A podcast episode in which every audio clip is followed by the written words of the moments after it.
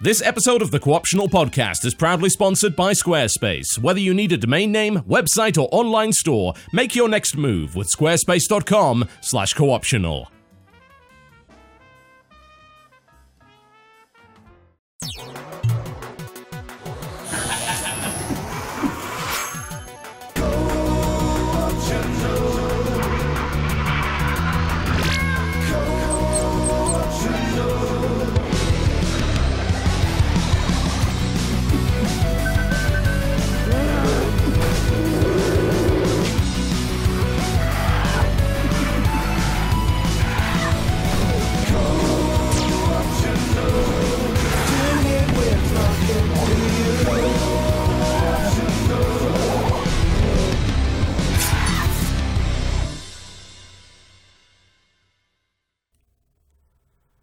Ladies and gentlemen, welcome, welcome to the Co-optional Podcast here on the 20th of February 2018. What? This year is already flying by. It is. How's this happening? As quickly as It's possible. the quickening, man. It's the quickening. The quickening. It's the quickening, man. That was not what the quickening was about, Jesse. It was Ah, about don't the you- Highlander. are you- the only Are you are you sure this year's not going to end with a fight in an abandoned warehouse where glass shatters? And I don't know how this year's going to end for me. It's a good point. It's going to happen. It's true. It's I going to thought the quickening was when you absorbed the soul of your defeated enemy. That's my plan. Okay. Jesse How versus the world. I'm going to just Which enemy Decapitate and specifically do we have to worry about here, or which which what which what? which enemy specifically are we having to worry about here? Uh, you know that guy, that like dude. He's he's like ten feet tall, and he used to be, I think, a Viking, but then he became a like skinhead g- gangbanger. You know that guy. What? You know What? that guy. the guy He's on Game trouble. of Thrones? No, the guy from from Highlander. That guy. Oh, you're talking about Highlander. I was like, what are you mentioning? What is going on right The now? quicken. What? I got, I got, No, no, I, it's- I Keep got up, it now. Invicta. Keep up, Sinvicta. It was very, very vague. Okay. That's your fault, not of guy. mine. What was the name of the guy? It's something like Hartigan or Gratigan or Schmartigan. The- It was the guy- something. Yes, like that. Erg- It was- Ergigan, something. It was, it was Cardigan. It was Cardigan. Yeah. And God. now, yeah, the it. only one he wasn't a Viking. He was more of a steppe nomad. Sure, he was. Sure, he was. Chat. Sure, he was. Kurgan. Kurgan. Yeah, that's it. yeah. Well done, Valakil. It was Kerrigan. It was So yeah, it was Kurgan, Kurgan. and uh, the only way I can defeat him by the end of the year, I have to find myself a old Spanish Scotsman. Yes. I'm Sp- I'm Spanish. I'm definitely love Spanish. I love tapas. Let me show you how to swing a sword. As I'm from do in Lisbon. Spain, where I'm clearly from. That's why I talk like this. Yeah, I Yeah. loved, I loved him on Celebrity Jeopardy on SNL. He was good. Yep. It's just mean about his mum, isn't he? That's pretty much it. It's So welcome to amazing the show, everyone. Yeah, Yeah, we have so much Highlander and yet so little good Highlander. There's one. One good Highlander. You're right. There's a lot of the Highlander two. I don't know if there was a Highlander three. There was Highlander. There was There Highlander. was another one as two, well. which was terrible. Yeah. There was a another Highlander, which was like Highlander Endgame or some shit like that. yeah, Was that Lambert was after that? three. There Yes. were three of them. Then there was Endgame, and there was a whole television series. There was. That- which was Here's good. the thing: I like that TV show. I enjoyed that shit. It was campy and weird. I loved it. If done now, it would probably be fine. TV used to be shit. Let's be honest. It Yeah. used to be really, really bad. It was actually quite terrible. I mean, Xena Warrior Princess. Anybody? I watched that show, and at the time, I remember thinking this is a pretty good show. But if that came out now, you'd think, how, how many This pounds do they spend on this? This is like five pound an worst. episode, I think. Yeah. The the standards for television have gone up quite significantly. Let's be frank. I was well, I was watching Altered Carbon recently on Netflix. I'm Mhm. thinking Yeah, that is a lot of very good CG, yeah. and that is a quite- lot of full frontal when it was show, nudity. yeah, there's a lot of nudity. A lot of full frontal nudities. I'm thinking that's where most of the money went into contracts to get them to agree to that. Uh, it's like that is a lot of money being thrown at a television show. But you know what? Turned out pretty good, as far as I'm concerned. Get, I'm sure it gets a lot of viewers. Sci-fi is very hot. It- I also yes, I also right know now, I, I have a friend who works in TV production, and she said Sci-fi is year- very sci-fi is very hot. It's very hot. right year, now, dystopia. very hot. Next year, dystopia. That's what's coming. Get ready for it. Dystopia. I mean, it's we're kind of halfway there, aren't we? I mean, I wouldn't call Altered Carbon and particularly Happy Show. No, but I think I think next year specifically there's going to be a lot of dystopian. We're going full on dystopia. All right. Yeah. I'm okay with that. Hey, we're practically there already. Why not make a TV show about it? Yeah, and everything's hot. It's hot, baby. Dystopia Hot is right hot. now. Sci-fi used to be hot. Now it's dystopia. Hot. Just hot. I want to like work at the executive sort of Hollywood place that you work at, where everything's just hot, baby. It's hot. It's hot. Well, It's hot. his my, my friend that works in TV, she went for a meeting with one of the big the big higher up guys. Very strange guy, had an assistant, and he would be very nice to whoever was there for the meeting and just scream obscenities at his assistant. And she came into the office and she sat down in like the chair in front of the desk. He went, What are you doing? She said, Well, I'm sitting in the chair. He was like, Don't sit on that chair. That chair's worth like so many thousands of dollars.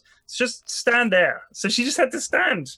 She wasn't allowed to sit in the chair. I was so like, Who's he bloody hell was the point for?" of the chair? Putting the chair there then. Why put the chair there? But he was like, "What are you doing to sit in that chair? How dare you? Like stand!" So she just had to stand in front of the desk for like this quite long meeting. where They're talking about TV. And it was like, "Right, you go now." Shout at That sounds like a job where someone is being paid just to be abused by somebody, which doesn't seem to be particularly good, really. Well, she doesn't have to see him very often. To be fair, he's like the higher ups just shout a few things every few months, and you go off and do your job. And you come in and talk to the higher ups, and they shout at you some more. And TV spits out the other end. That's how it works. It's the magic of television. Yeah, that's television is so great. I mean, I mean, it it sounds great. Doesn't it? Who Yeah. wouldn't want to work in TV? Yeah, Yeah, but it's the gonna- that's the first thing I dreamed of as soon as Disney bought Polaris. I'm like, finally, my opportunity has come. to work in TV, get To shouted work at. by some guy. specifically in children's television, yes. I'll stick to my shouting, getting shot at by uh, people on the internet instead. Much easier. Because they, Always yeah, because yeah, and they don't they don't pay me for it, so they can shout at me all they want. It's What? mutual. what? What? Wait, that what? What? How does it work that They don't way? pay me for it. So they can shout at me all they want. Is That- that is no. that how this works? Right. Yeah, because you because okay. you can you can ignore them. Let me they're give not- you a piece of business advice. They can shout at you as much as you want, but they have to pay you for it.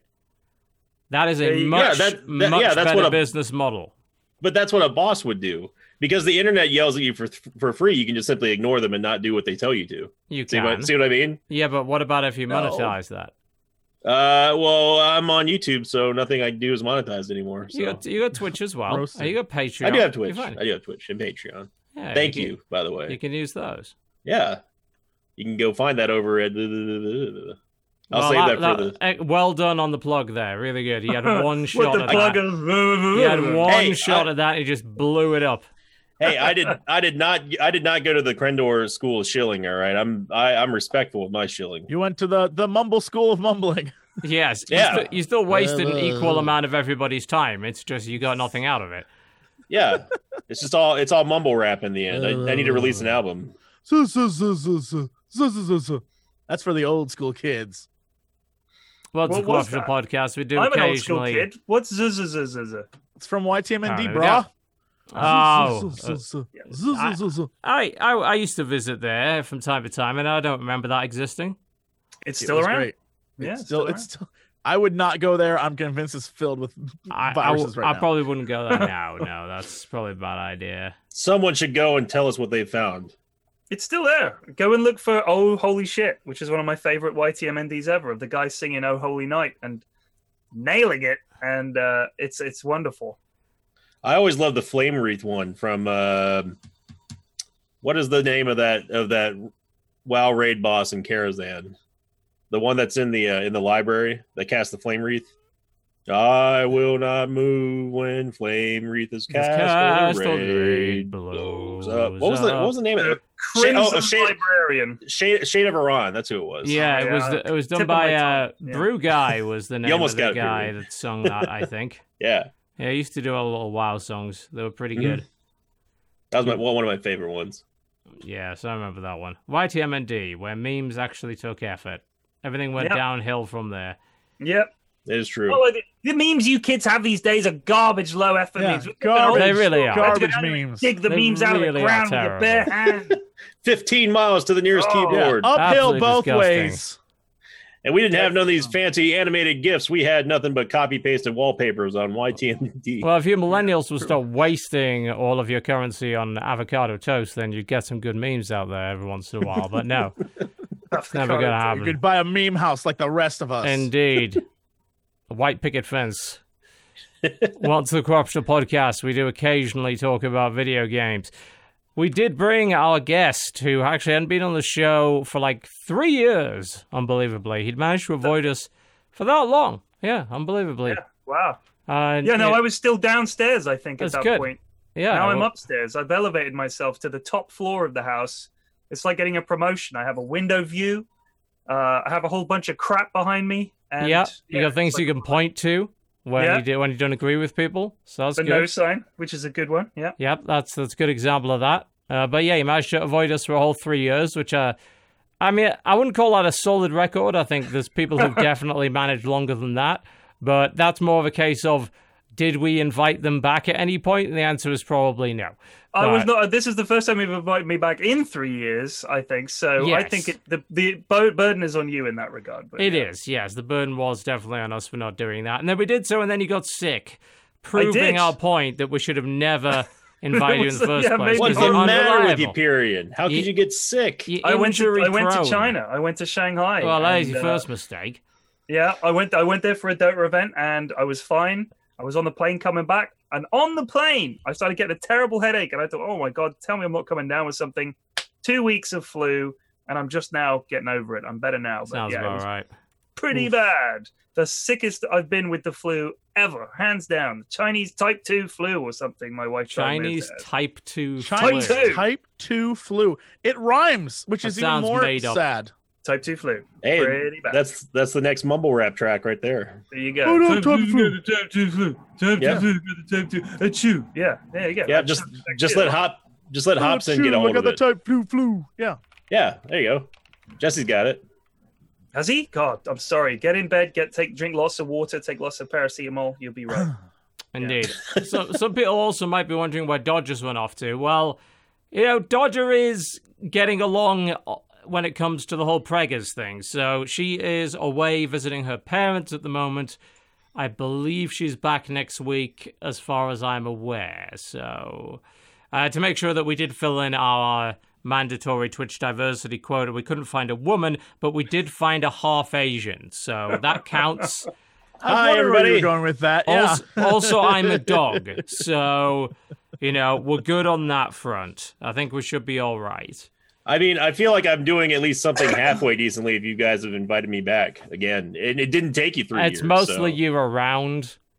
Yeah, I'm usually the I I'm I'm the I'm the friend that's on call. It's like, hey, we need a last minute fill. I'm like, I'm a giant loser. I could do it. Sign me up, TB. Yeah, I, I I, I, I did actually, abuse. against my better judgment, invite Crendor, and then he said, "Oh, I'm getting my gallbladder removed today." I'm like, "Well, that's a Yeah, what the reasonable fuck? Excuse." Well, Yeah. How old is he? How old is he? I mean, I, I- thought that was. I don't have something a I'd be- gallbladder. Oh, a big nerd. I don't have Yeah, one what the either. Fuck.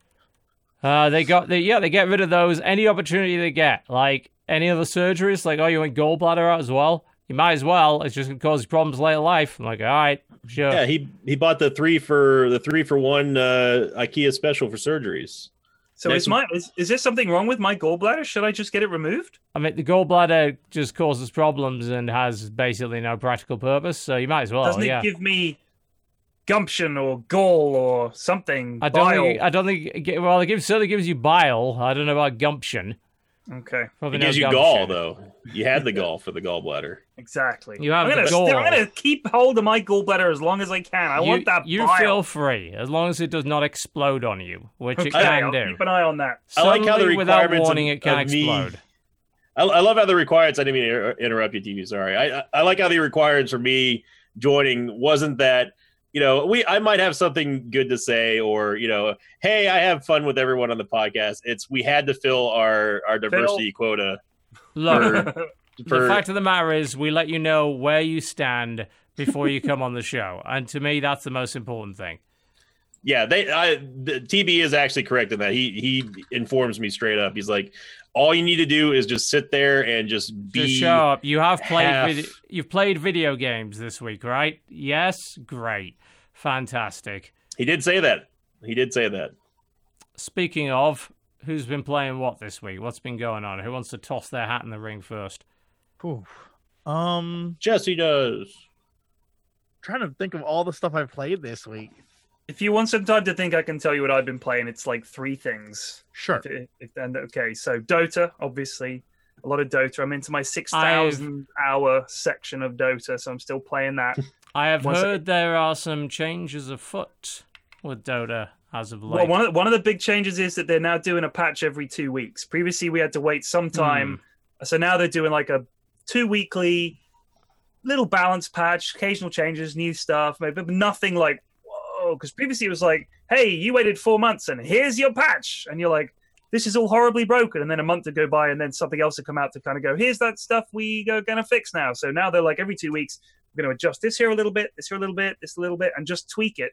But you kind of think, how has it taken this long to come up with the model of little adjustments often rather than one massive adjustment? remake the entire game every few Exactly. months. So just do a, a little tweak. So that's what they've been doing. I've been playing CS:GO, which I play a lot of now, which is a great game.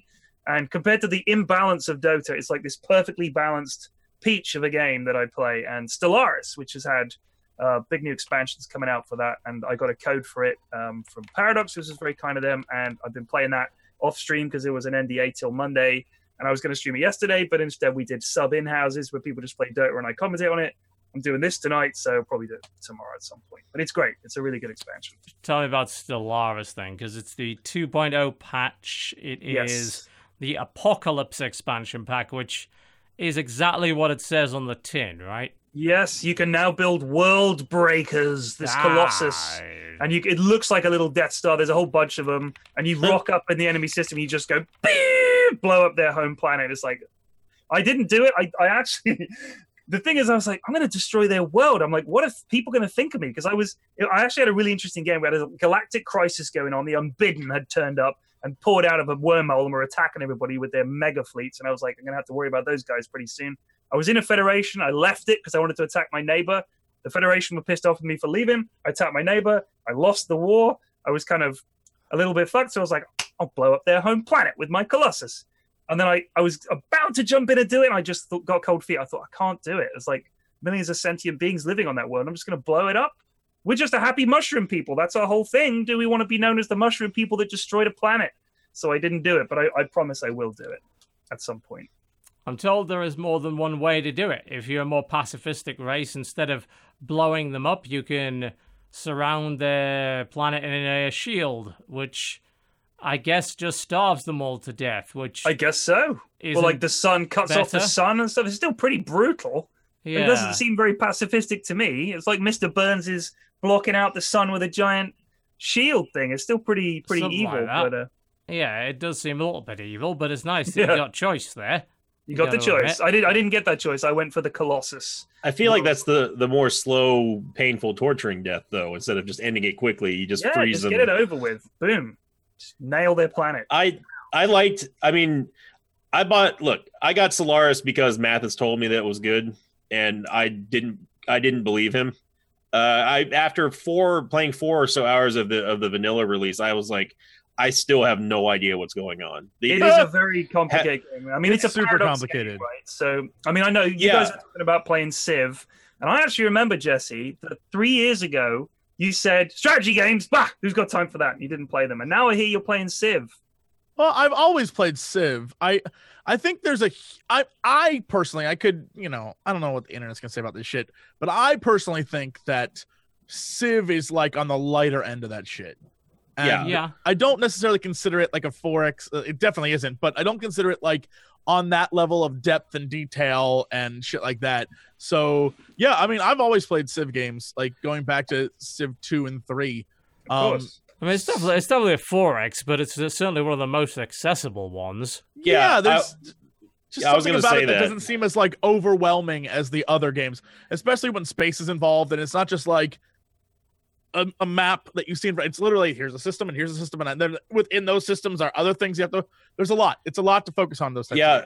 I mean, Mathas Mathas warned me. He was like, you know, he, he asked me if I ever played a 4X game. I said, well, I played Civ, and he's like, it's not. yeah, I'm it- talking about a real 4X. Yeah, it, I mean that was, that was kind of what I was going for without saying it, but yeah, that's that's basically what Mathas said, and I was like, I mean, if I can get Civ, like I can, if I just play the game, I can understand it eventually. But the for a first time ever playing Stellaris as a brand new player, Yeah, I, it was it was awful. Yeah, because I mean, there they there is a built-in tutorial, but it's not very good. It's it doesn't really prepare you. But It- you know what? I, I've been thinking about why this is that a lot of people struggle with space 4x games to sort of feel engaged by them, and and some strategy games kind of like I didn't feel really engaged. I didn't really care. It's like there's a bunch of stuff going on over there. I didn't really know what was happening.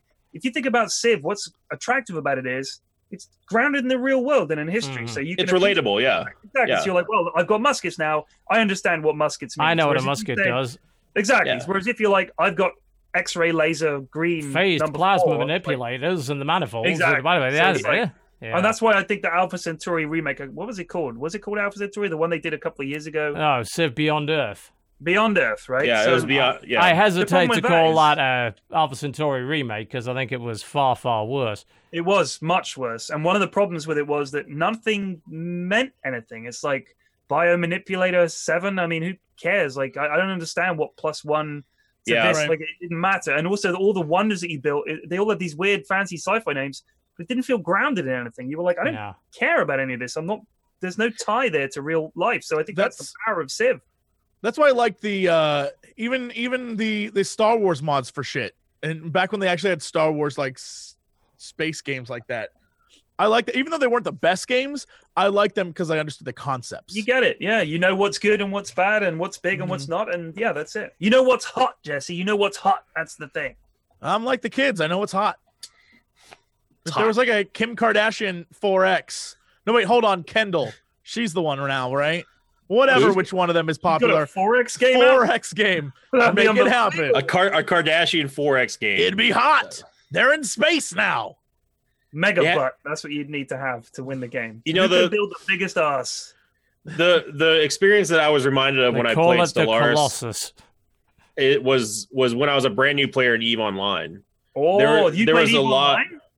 Yeah, yeah. Oh, my brother, we've both served serious time. In I, I love I love. Eve. I, I absolutely love you. It's one of my favorite games ever. And I, and I sort of, but that feeling of helplessness and sort of like just the informative nature of the tutorial in Stellaris when it first came out, like was really really intimidating. Ha- have they improved it all since then? Since since the start? I don't like, need of- tutorials because I'm like a professional gamer. So No. Wow. right. right. Well, when I, the last Wow. and only real time I played Stellaris was I never actually played vanilla Stellaris. I've only played the Star Trek mod for it, which is Right. called New Horizons, which is fucking excellent, by the way.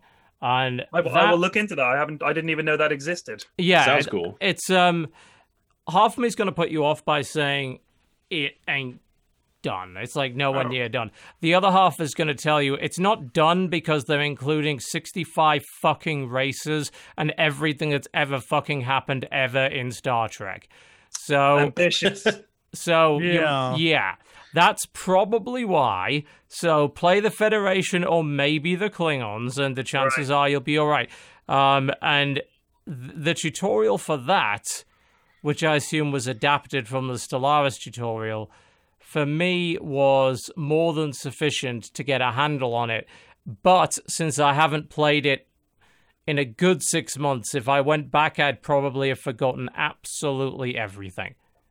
Okay. Yeah, I mean, I, I had to start multiple playthroughs to even get back into Stellaris, but it, it is honestly, as a game, I think uh, it's very different each time you play it. And like a lot of Paradox games, it is very open.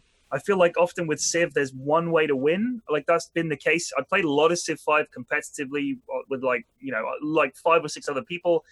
There's pretty much one path to victory. The other ones are way too difficult. And it, it kind of pigeonholes you away. Like, you got to go this way. And Yeah, I feel wo- like Civ wonder what kind of needs to be a little more that. open. I know they're trying to do that with the whole religious victory thing that you can now get and all that, but it's still it's still not as good as just like winning you the can- science race. you could get religious victory in, in Civ Five. Just no one did because everyone understands the the concept of domination victories. There wasn't a religion victory in Civ Five. Uh, one of the expansions added it. Yeah.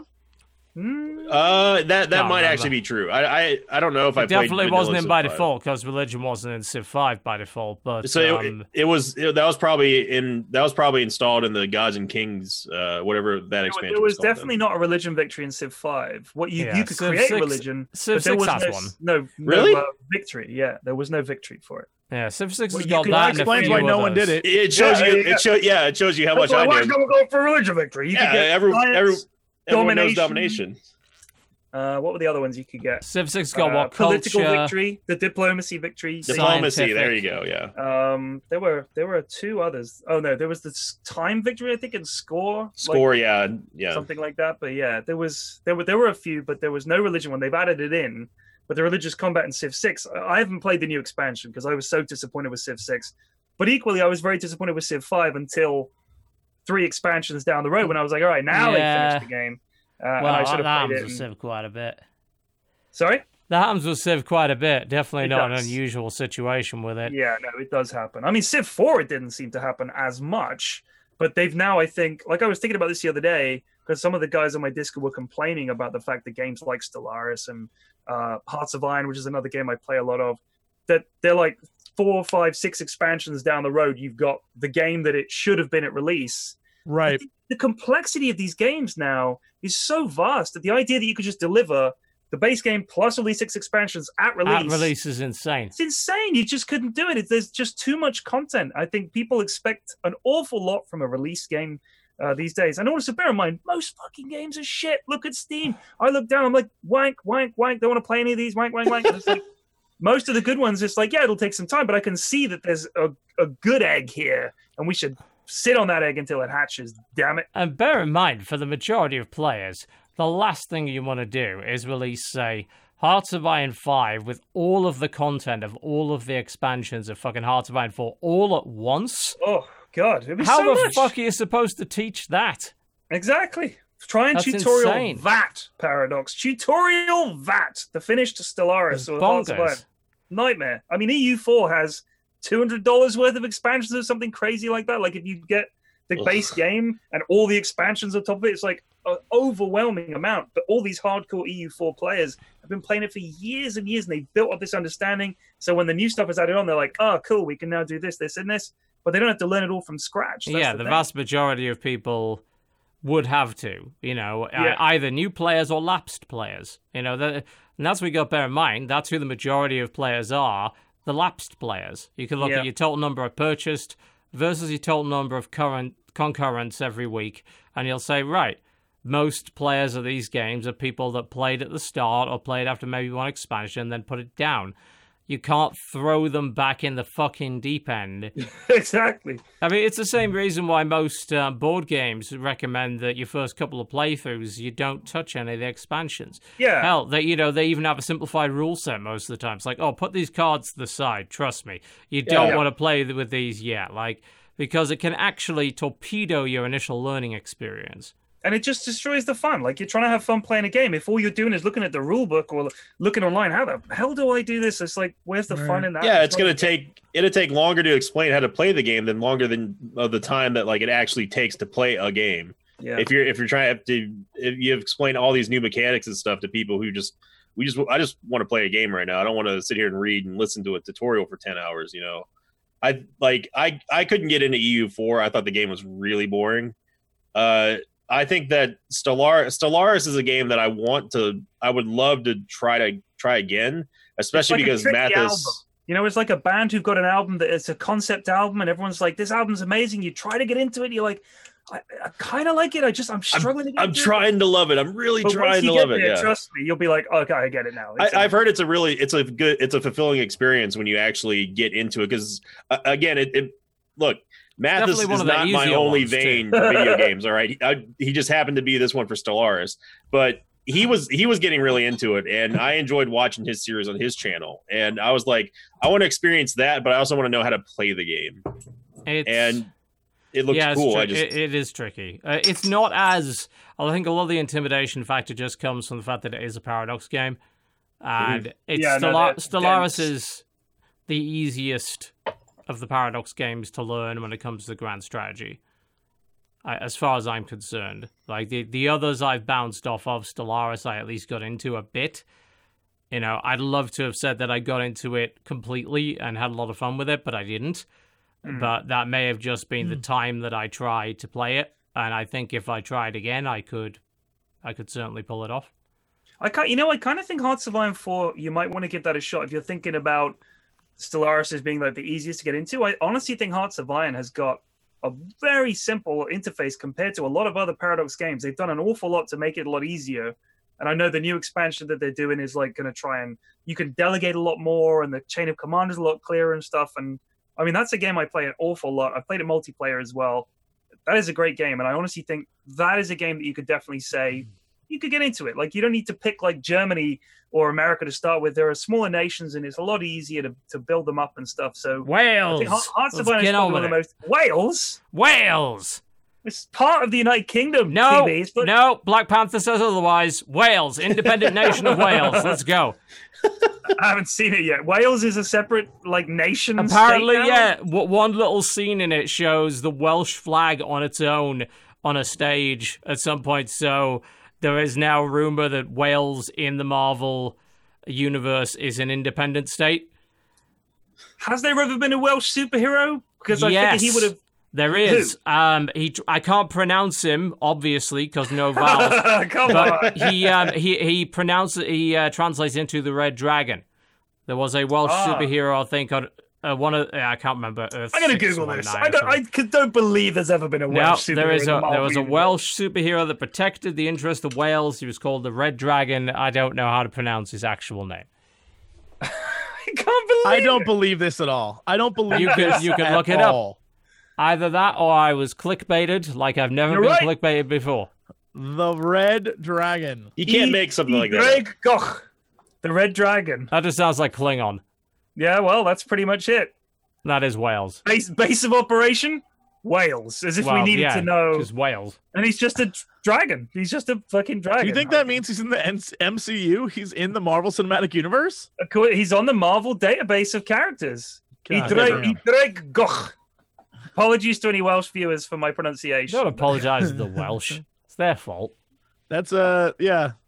Spoken like an Englishman. That's the fourth Indeed. wave of movies. They're gonna introduce him. It's gonna be great. Yeah, that's when they really start running out of ideas. Subtitles. You know what's sad? That'll be like the most successful launch they ever get as well. It's just like the Welsh superhero. It's like busts all records inexplicably. I'm like, It What? like the Black Panther is the Welsh movie. But just- Yeah. But just in Wales, though. Just in Wales. Worldwide, The it bomb. I think even if the entirety of Wales showed up to watch that multiple times, it would still bomb. Yeah, like there's hardly any people that live there. There's like three guys and, and a bunch of sheep. Unless you took the of sheep in and they counted as viewers, what would they think about I the mean, if they paid for a ticket, They'd so- say it was bad. Boo! Boo! That- I was that's waiting for it. I That's was waiting for it. See, that- Boo! That's that's Invicta levels of bad right there. Jesse would stop tell that you. right now. I'm a dad. I'm a dad joke Oof. guy. Oof. Sorry, killed this podcast now. Jesus. Thanks for watching, everybody. Oh yeah, Hope you, uh, because we've never had worse than that on the show before.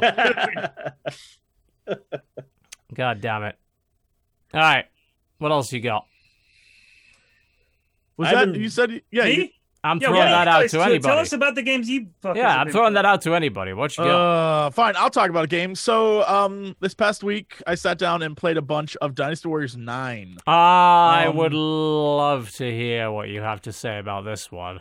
So, whew, boy. Uh, That's a good sign. right off the top, it is. I don't know how to describe. I understand why people are pissed. It's not a Dynasty Warriors game. If this makes any sense to people who have played Dynasty Warriors before, um, Dynasty Warriors is literally a bunch of like, and this goes for Hyrule Warriors and uh, Fire Emblem Warriors and One Piece Warriors, whatever the hell that like the Million Warriors games. Literally, it follows the exact same like outline. There's a weird little cutscene, and then there's like a set up your army screen, and then you go into the battle. you beat the battle, you come back to like a weird cutscene of like a bunch of guys like, yes, let us go to the cherry blossoms. Ah, and it's always really stupid and silly. And then you go to a battle and you kill a thousand guys, and then you come back from the battle screen, and there's there's not a lot of like downtime between murder, right? It's very much like, all right, I'm gonna jump in a fight and I'm gonna kill some guys. This game, they decided to get rid of the concept of like pulling you out of the world and then sending you to different area areas. This time it's a giant open world. And because of that, what happens is everything from cutscenes to conversations to going to get your weapons fixed to going to like buying stuff for your army, everything takes place in this open world, which means you're constantly running around doing stuff. So it has a very MMO RPG feel to it. And you don't control units. You do have units that sort of like follow your ass around, but it's just sort of you. You're playing the character you're playing. And so I was playing Liu Bei and the just like in the past, the dialogue and voice acting was bad, but it was bad voice acting done by professional voice actors who were like, you recognize the voices and they were just like, what do we do, Liu Bei? I don't know, Cao Cao, right? And it's, it's it's not even like they're not even pronounced correctly. It's just this time is a different like it is. Uh, I, I swear to God, I played as Liu Bei. The story of Liu Bei, for those of you who don't know, it's been done a million times. Is Liu Bei, Guan Yu, and Zhang Fei are like these three dudes who randomly meet and they decide it's chance they're together, so they form like a brotherhood pact and they go off and like kick ass and whatever. Okay, the, I'm convinced it's the same guy voicing all three roles. I swear to God, because when they talk, they're just one guy's like, "That's right, brother." Yeah. And, oh, by the way, they all keep saying "brother" like they're fucking Hulk Hogan. They're like, Well, "Okay, like, Will- brother." Let me tell you something, doing brother. of Hulk Hogan, right? Brother. Yes. Yeah. the- And then he's like, all right, brother, let's go. And he's like, okay, brothers. It sounds like the same guy. And every character just is it what was campy fun before is now like, oh boy, oh no, this is terrible. And so you have that immediately from the start. You have cutscene after cut. Well, not giving cutscenes, like dialogue, in-game dialogue that just there's it's you're bombarded by it. There's so much, and you're just like, when's this shit start?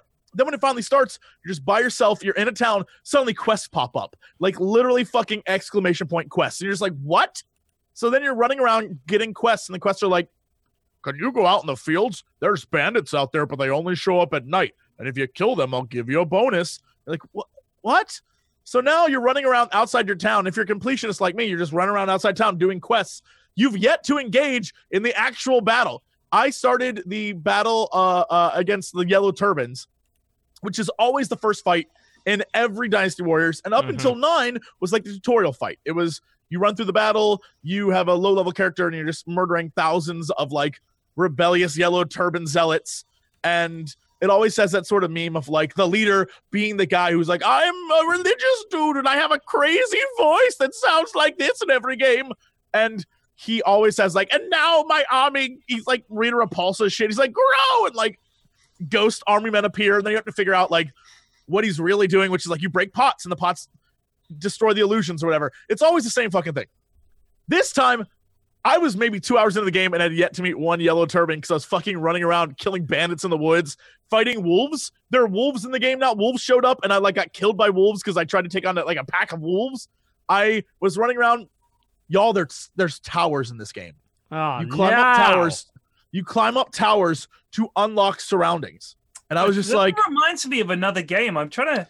Yeah, it's on the tip of my tongue. oh, Uh, it was it was unpleasant. And then then you jump on your horse and you ride around and you might find nothing for a few minutes. Like you just run through the forest and you see little blips on the ground, like the fucking Witcher, for example. You're like, oh shit, this is a patch of uh ginseng, and you jump off your horse and you start picking up fucking ginseng off the ground. I'm like, this is not Dynasty Warriors. This is not. No. It's, like I, I refuse to say it is a bad Dynasty Warriors game because it's not Dynasty Warriors. The, the concept of a Warriors game is not this game at all. I will say, when you finally get to the areas where battles do take place, the one thing that is actually fascinating, that I think is amazing, is um the way the battles look visually uh because the maps in the previous ones were like you go into a map you play around in it. It would always be like corridors and paths right? You're like walking in hallways uh, but they make it look much bigger and make it look like you're in a battle. So they couldn't really do anything epic and grand right? You'd be funneled into like oh we have to go to the hulao gate now which is a big moment in dynasty warriors. You have to go to hulao gate and watch out for lu bu. He's over there. And he'd always funnel into this gate area and then Lu Bu would show up, and everyone would be like, "Ah, "Flee from Lu Bu!" And so you'd have to like go around a different path, like around the outside. But it was always like hallways and corridors that just were given the appearance of being outdoors. This time, because they're doing open world, um, the battles are huge and grand. And so when I finally got to Hulao Gate, I was like, "Oh fuck!" Because there's armies and waves of guys coming, and there's catapults and stuff with you flinging. So it looks like a real battle. It actually looks and feels like something epic that you want to be a part of.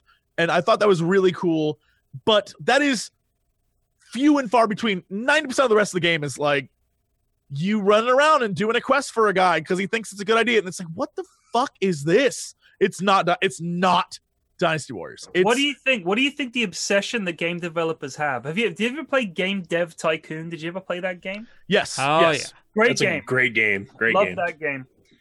As as you get better at making games, you start to make not just one genre, but two genres and three genres, and there's like MMO when you have to add open world in and day and night and everything. And the, I kind of think at times I'm like, is this stuff necessarily progress? Well, I think just saying, let's take the Dynasty Warriors and squeeze as much shit into it as we can. That'll be better, right? It's like, well, if you had a great game that people were enjoying, this is Dynasty Warriors 9. The other eight must have been pretty good, or you wouldn't be making nine, right? So just Uh, make the same and just make it fancier, but you don't have Like- to add all this extra shit, right? every so often they change up the Dynasty Warriors. Like it's the exact same story, right? You can't change the historical drama, but the the way they change up, like Dynasty Warriors 2 was like Dynasty Warriors 1 was a like a fighting game, like a Street Fighter fighting game. Dynasty Warriors 2 was the first time we had this sort of um run through halls beating up guys as as your characters. And dynasty wars 3 and 4 they were like oh that's a really great concept. Let's just add more and more characters. So i think by 4 or 5 whichever one it was there was like 68 characters. It was crazy. And and it was just like yeah everyone has a character everyone has abilities it's awesome.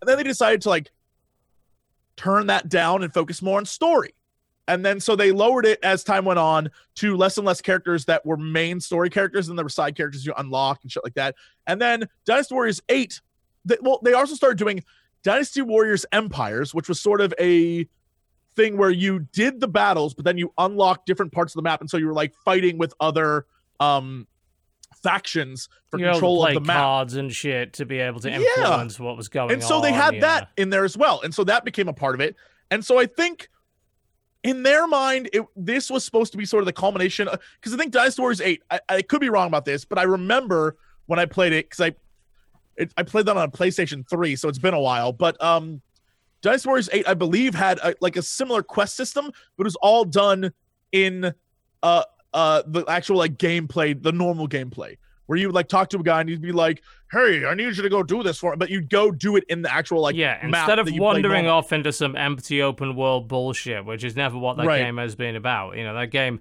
like I said, has been about murdering lots and lots and lots of people using ridiculous moves and ridiculous weapons. One thing I noticed, um, Jim put out a lot of videos about this game this week because he's a hardcore Dynasty Warriors fan. He fucking hates this one. And one of the big complaints he's got is that Dynasty Warriors used to have a lot of really out there weapons, very exaggerated, big, crazy, cool move sets, and they have taken them and made them far less interesting. You know, far, far. Oh, in this game? yeah, there was Yeah. a guy who, like had a set of giant claws and now has just these petty little fans and stuff. There's too many sword users now, too many spear users. That's yeah, he's he's he's right about that. I found this fascinating while playing this game. They took out the weapons and the outfits that made everyone fantastical and instead replaced it with QTE battle moments, which like if you unlock a certain combo, it'll be like press triangle, and then you charge across the battlefield, at least lose as Liu Bei, and your weapons turn into like neon laser blasters of doom, and you just like instantly kill someone. It can be a boss, it can be if you unlock a certain combo, you can instantly kill anyone if they get below a certain point of life. It's like um I don't. I'm not. I never played a warrior in WoW, but I know they have an ability where, like, if you get them down to a certain percent, you can literally just do like a super ton of damage. Um, Yeah. it's very much like that, where suddenly you're just like, fuck it, and you can like kill guys, and you'll literally rush across the battlefield and one shot a dude or fly in the air and kill him. And so it like is a finisher move, but it looks so out of place when they're trying to make everything else look realistic. Um, yeah, I, I just there's he's right about a lot of the problems with this game, and and that's why I I agree with him on a lot. But I think here's my biggest issue is I still in the time that I have been playing it, I still don't hate it. I just don't see it as a Dynasty Warriors game. And I think what is disappointing is it's not terrible. It's not good. It's simply like mediocre, which is the most insulting part. Like it's just like a game where no it feels like no love was put into the game. It feels like everyone who made the game was like, what is the buy the book thing we can do here? Okay, open world, it's huge right now. Um, and I, I feel like when they were making this, it had to have been when towers were still a thing and when all that open shit. World like, was actually huge. Because honestly, these days it's not. You know, it's actually sort of fading out a little bit. And I feel like, yeah, I feel like it's a development time thing. Like when they started this, the plan was they're looking at all these other games that are really big and they're like, this is it. And this is the problem all development time things have, especially with AAA companies, which is just like consistently we have this this ludicrous, ridiculous idea of just like if we can jump on this bandwagon, if we can get done in time. And it never really happens. Well, no, Do you know because it's games take a long time to Sorry, make. I was just going to say you, you were talking about AAA, but who remembers the game System Shock or System Shock Two, which was the more recent? Of If you didn't play System Yeah. Shock, right? So classic games of the of the of their time, like System Shock. I remember playing it when it first came out. Yeah, Revolutionary, like there'd been nothing like it. System Shock Two Yeah. came along. It was very very good FPS sort of adventure of semi RPG. Um, so it Bioshock was a- would not exist without it. There's no question. Right. Exactly. Absolutely. Classic. So Mhm. it was classic games. So there was a Kickstarter recently. I know we- Kickstarters are not something that we probably want to talk about too much because everybody has very similar opinions about the benefits of Kickstarter. But anyway, there was a, a company that was going to make it. They're called Nightdive Studios. They were making a remake of the original System Shock. I remember this. Kickstarter- Yeah. Kickstarted it straight away. Yeah, I got an email from them last week saying basically, "Hey guys, we're sorry, we fucked up. We instead of just making a remake, decided to start adding all this extra shit in." And this is exactly what you were talking about with games Dumbasses. developers. Now they have a great idea, they have a game. It doesn't need to have all these extra bells and whistles you've convinced yourself you need. And now what's happened is they've had to go on hiatus from making the System Shock uh, remake, and a bunch of people have left the company. And uh, this is what the Well, email yeah, said. It's they like spent it- all their money. Simple as that. I, well, exactly. It's like what the fuck? Like they're like, this is not the end. It will be back. And I'm thinking, I don't believe this them. the end. Unless This unless the- they can find a Yeah, this is the publisher or an angel investor, they're fucked. There's no doubt about that. That uh, and yeah, you're right. It's their it was their hubris in particular. You know, they they it's if anything, you can argue to some extent fraud because what they were promising their backers was a remake or a remaster of System Shock, not a That's all I wanted. not That's a all I wanted. reimagining. You know, not That's a all full on people wanted. Yeah, absolutely. Yeah, just that's, wanted that's a what nice people updated backed. version that ran on my PC and looked pretty. It was the same game because I haven't But played that's the same thing with uh, Mighty years. Number Nine. Like, I right? didn't- That's I didn't know about that.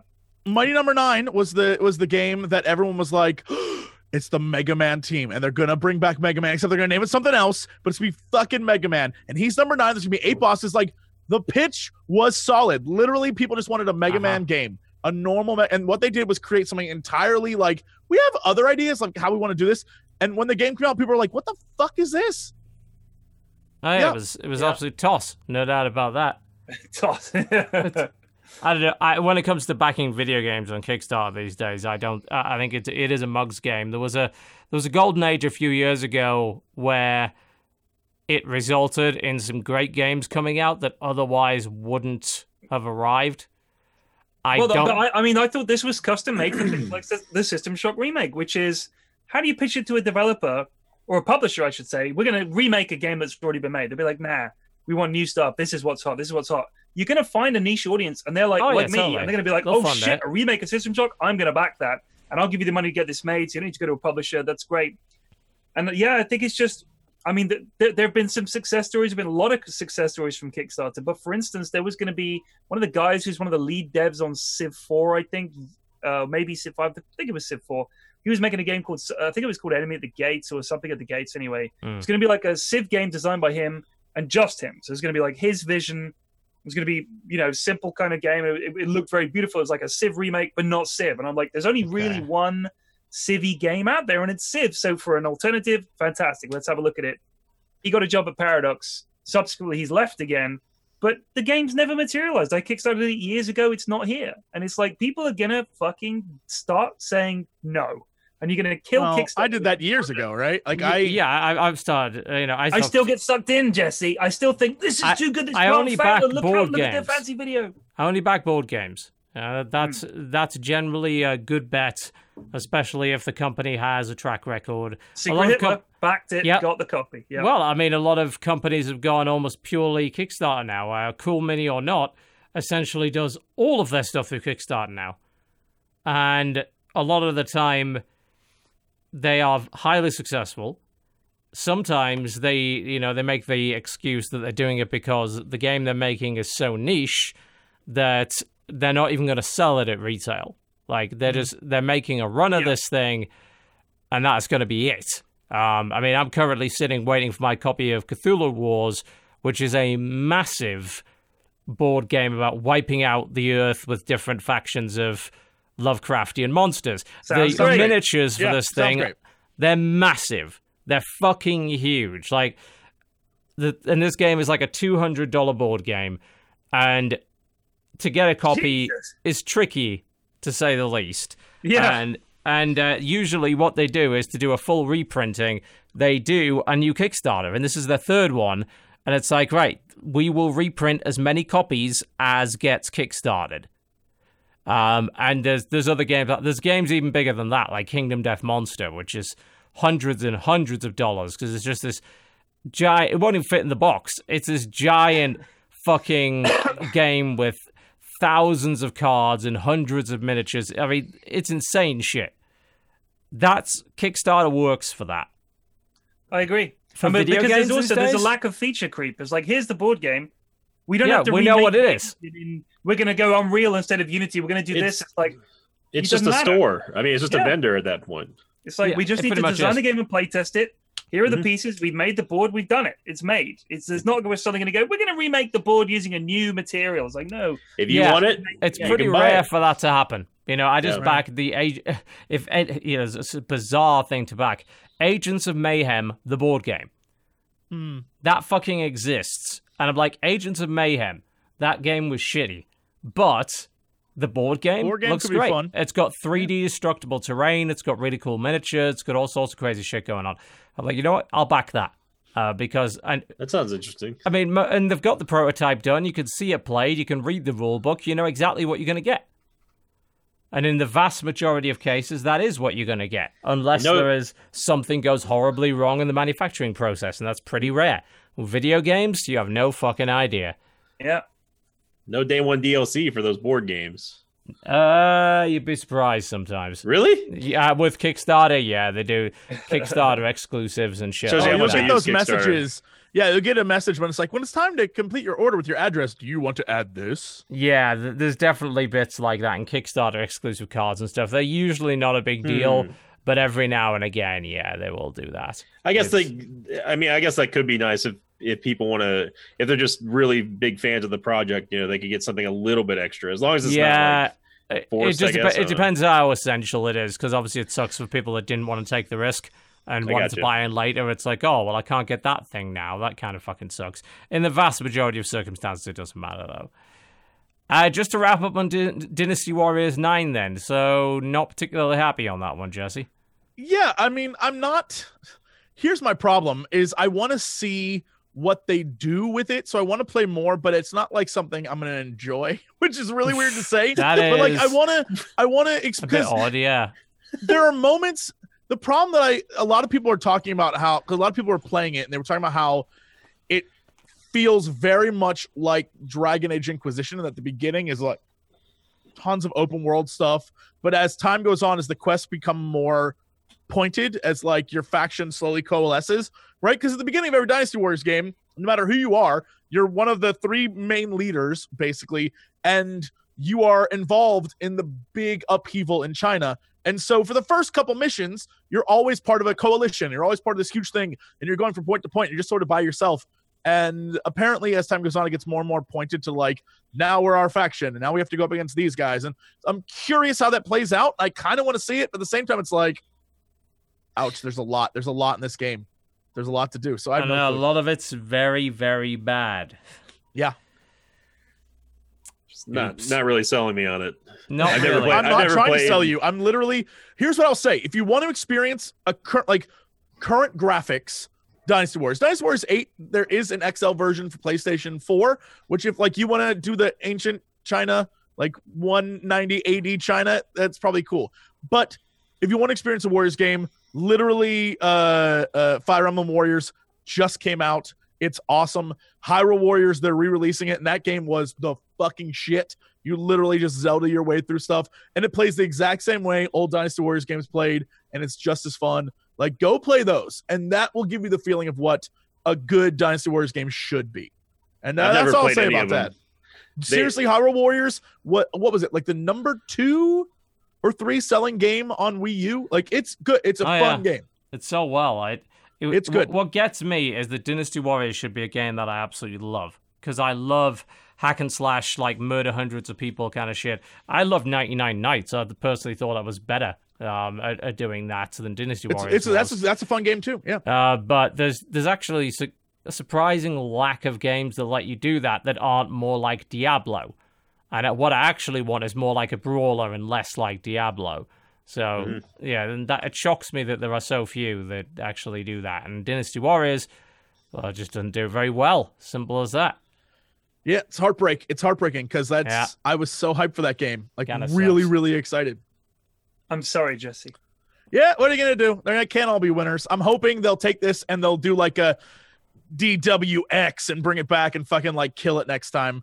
Because you know they're they're big enough that they have enough success from the other Warriors franchise games that hopefully they can be like, all right, let's go back to the drawing board on this shit, Yeah. and hopefully they'll they'll turn it around next time. Indeed. All right, we're going to take a break, folks, to hear from our wonderful sponsors over at Squarespace. Head over to squarespace.com slash cooptional for 10% off your first order and a free trial. We'll re- be right back after the break with more video games if we can find them. And if not, we'll probably sit here looking awkward for the next couple of hours. It could happen. Warning was given. Well, that's all I can say. You know, Wait till you hear what I've been playing. Fair warning was given. We'll find something. We'll be right back. It's officially the year of the dog, which means that you should be celebrating all of the wonderful things that dogs do for us. For instance, letting us know with absolute urgency that the mail truck they see on a daily basis has arrived and may be planning an all out attack on the house, so we'd best bark at it. Or how about the presence of another dog on the street, minding its own business? This obviously constitutes the end of the world, the worst thing to ever happen, an apocalypse that you, the owner, are not paying anywhere near enough attention to, so we'd best bark at it. Or how about your website? That's clearly not up to scratch, fit for purpose, or impressing anybody, so we'd best set you up with a brand new one from Squarespace. Then bark at it. Am I implying that Squarespace is so simple to use that even a dog could do it? Well, why don't you head over to squarespace.com slash cooptional for 10% off your first order and a free trial. See for yourself how simple it is to implement one of hundreds of professionally designed templates. Marvel at the vast selection of domain choices with Squarespace domains, which feature quick and easy setup and no hidden fees. Recoil in surprise to discover that you can purchase .dog. Then bark at it. Squarespace lets you build a website for whatever you'd like. If you can dream it, you can make it. Squarespace's award winning 24 7 support is there to help you achieve your goals should you get stuck. All of this sounds too good to be true, so much so that it might give you pause. But there are plenty of reasons why so many people use Squarespace for their galleries, blogs, businesses, and storefronts. Squarespace powers millions of websites, and each of them has their own tale to tell. So sign up today at squarespace.com slash cooptional for 10% off your first order and a free trial. Then bark at it, because after all on the internet, nobody knows that you were a dog the whole time. Squarespace. Choose your template, pick your domain, and then make it your own with no experience required. Then bark at it, because Squarespace is so simple you don't even need opposable thumbs to use it. Though we admit it would help. Squarespace. We can't stop the lawnmower or the mail truck, but we will help you make it with Squarespace.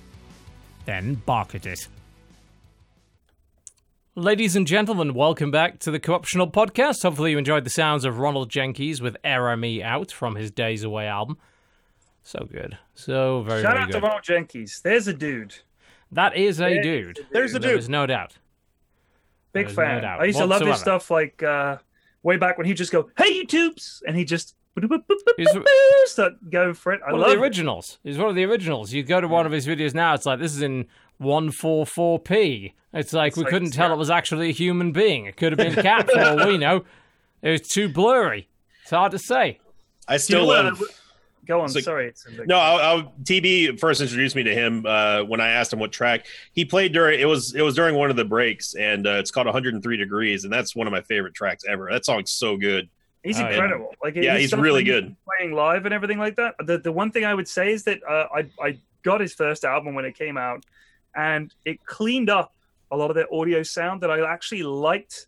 The kind of raw sound that when he played it live, it was a lot rawer and Ah, of yeah. had that quality. And I feel like when he did it, like a lot of people, it's a little overproduced and clean. I Yeah. like, no, I like that dirty, funky sound you had when I I could hear you pounding that keyboard. I think it's just the difference between live performance and recorded. Is like if you go to see a Absolutely. band live, Yep. even a middling band, you're like, these guys are amazing. You listen to the album, you're like, actually, they're not so good. It's like, You know- I think he was better live. You know who who also I sort of share that same the exact same opinion with is Pendulum. Pendulum live is awesome. They I mean they they do such a great show. And I love I love their albums too, but for some reason I don't know. If you watch the I think it was at I think it was at Bristol or Brixton or somewhere when they when they played live Brixton, like I think. All man all of their all of their live songs just sound so incredible. It's like it it really is a different it- it's almost as if it, Oh, know, it's yeah. just They're, a little va- more they're vastly overproduced on record. There's yeah, no doubt yeah, about that. for sure. An Australian drum and bass and electronic rock band formed in 2002. Is that who you're Oh, you did, oh yeah, you never you never listened Never, to Pendulum? never heard of them. Oh, Sorry. man, Pendulum's they're- some good stuff. Oh god, they're they're great. I love Pendulum. I'll give it a try. I get it. I reckon Give it I a recommend uh uh Propane Nightmares, uh Hold Your Color. The Tempest is one that you might that you'll probably really like. And they also covered uh Master of Puppets live as well, if you can believe it. Master. Yeah. Yeah, it's actually pretty good. As a Metallica fan and a metal fan. Well, as a uh, good. Metallica fan, you say that. That's interesting. I hadn't noticed. Uh, Yeah, I don't know know, where you got uh, that idea from. Yeah. Master. That's not how he says it. Does No. Master? Master. No. Yeah. No, that that just sounds like a dog that just learned to talk. No, but that's like the backup guy. There's always a guy that goes, Master. The There's backup- no backup guy. There is. It's just James. It's the crowd is the backup guy Oh, okay. Okay. every time. We had Yeah. He sings it live. we had an issue when we were on the boat whereby uh, we were listening. We were at the Sabaton concert. They are a Swedish band that sings a lot about various historical conflicts, and sometimes they sing in Swedish. And for some reason, despite the fact that the majority of their crowd is not Swedish and cannot speak Swedish, they will often request the song in Swedish. So they did a little democratic thing. It's like, what are we going to do with the next song in English or Swedish? And then uh, overwhelmingly Swedish is what people respond. I'm like, okay. And then, of course, kn- knowing for a fact that there was no chance in hell that they would be able to actually sing it, they left the gaps for the crowd to fill in. And it was like, Because no one knows how to speak Swedish. no, nobody has a fucking clue. They did it twice. Uh, two songs.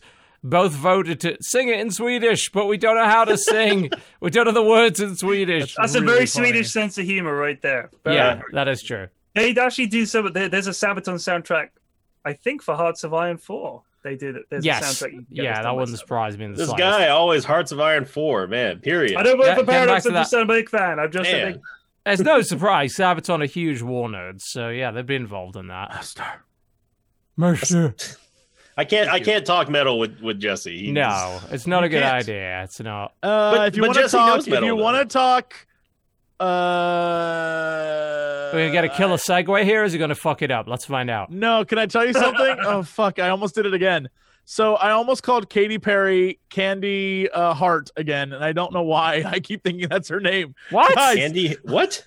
What? There is a picture of her naked on her front with candy hearts all over her butt. I, I mean, I, I- don't know if that picture is I- stuck in my mind, or it's not like I've looked at it a bunch of times or anything. To but Google. maybe Like a, it's we- that. like a week or two ago, I was trying. I think I explained this, but I, I'm gonna say it again. I thought that Katy Perry's name was Candy Heart, and I thought that Vin Diesel's name was Vic Montague, and I The don't know why. fuck is wrong with and I you? can't tell you why.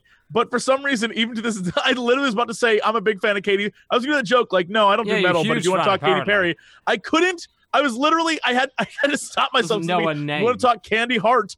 No one would know what the fuck that is. candy I- heart. I think I have early onset Alzheimer's, y'all. That I is don't good know. I That don't know what's explains a happening it's- right huge called- amount over the last five years. Oh It's man, called That half- would be can, candy, candy, K A N D D I heart. I'm Candy Google- Heart. That Oh, that no. is a stripper name, not a song. There's no pictures of any strippers on Google for Candy Heart. There's literally just pictures of hearts made out of. Maybe that's the name I'll That's- take. Jesse Classic. suffers. He suffers from a form of Alzheimer's I, that I I have coined halfheimers. It's not quite all the way there. Right. It Fuck could it. be. starting to If, get the if I tried, it could be. Coxheimer's.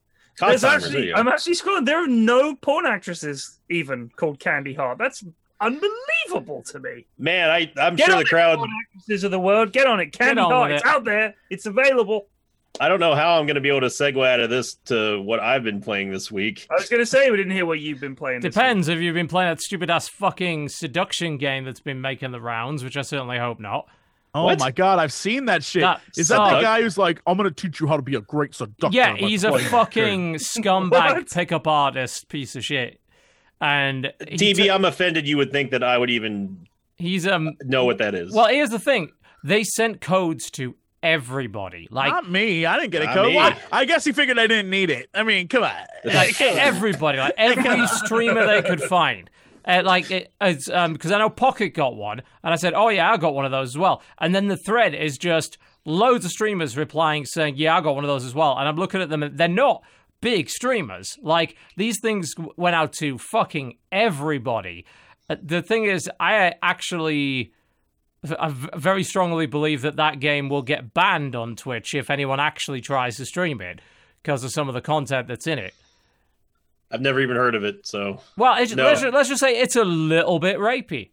Just, Oh, just a, But like, just what a is wee what is? bit. I mean, besides bit besides the like trope of like the pickup artist, where you're like, hey, it's fucking you know, where they do that like compliment sandwich bullshit, where they're like, hey, you've got nice eyes, but you know, for a weird-eyed woman, how about we go on a date, yeah. beautiful? I Like weird.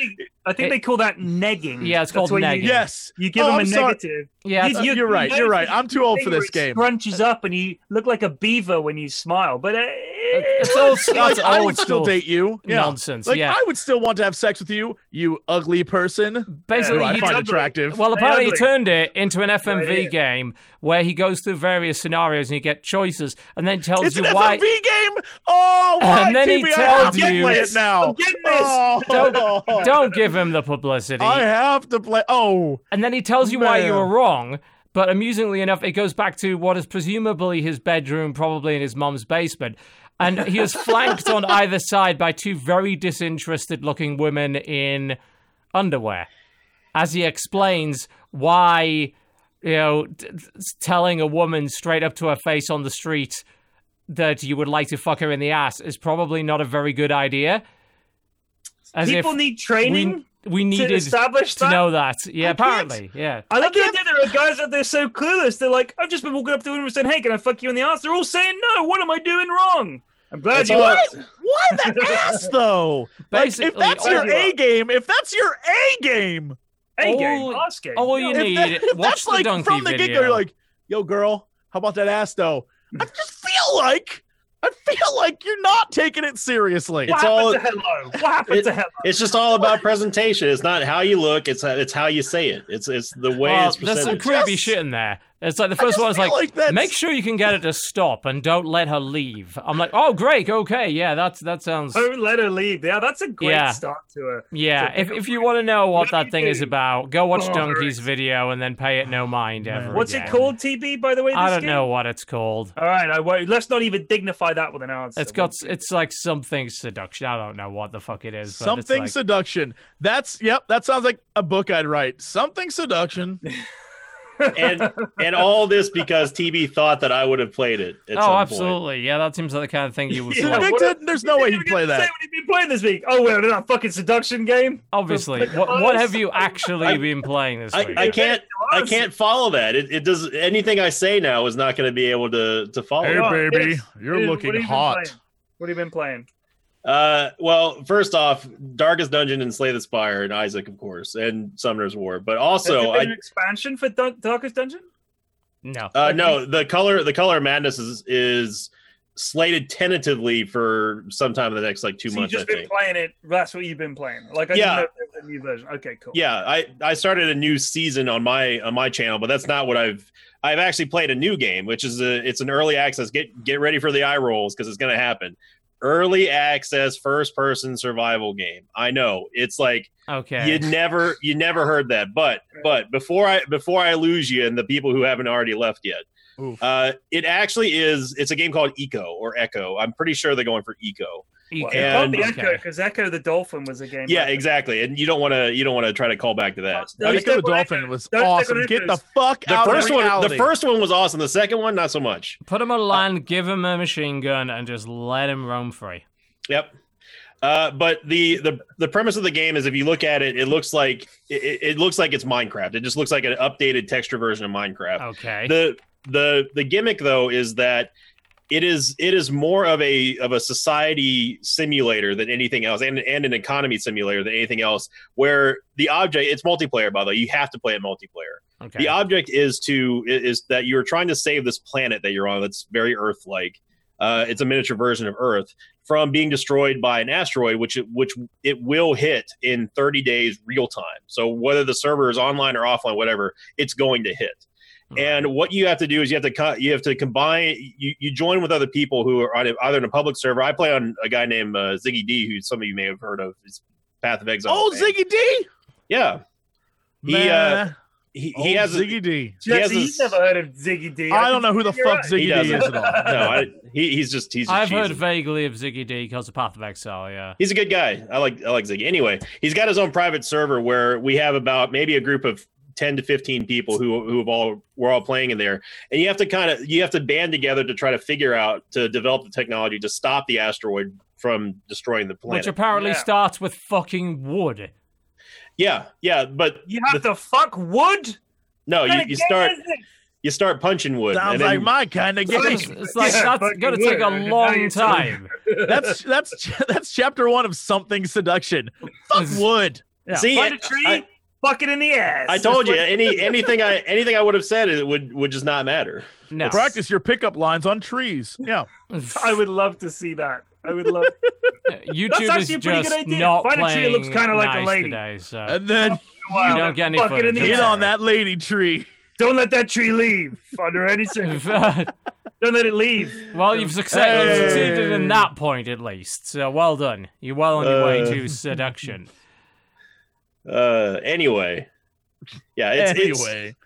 it, it's it's a really fun game because it it, it as boring and, and as mundane as it does sound there and there's no combat either which almost lost me but once i started to allow myself to understand the concept and what the game was trying to prove is that you have to it it, it has a natural evolution of society in, in real world time because yeah you can't do everything for yourself you can't as one person you cannot get enough skill points or, or spec points to be able to develop the technology that that you have to to try to save the world. Because the asteroid is going to hit no matter what. Like it is Yeah, it is going to impact the planet. So you have to work with other people.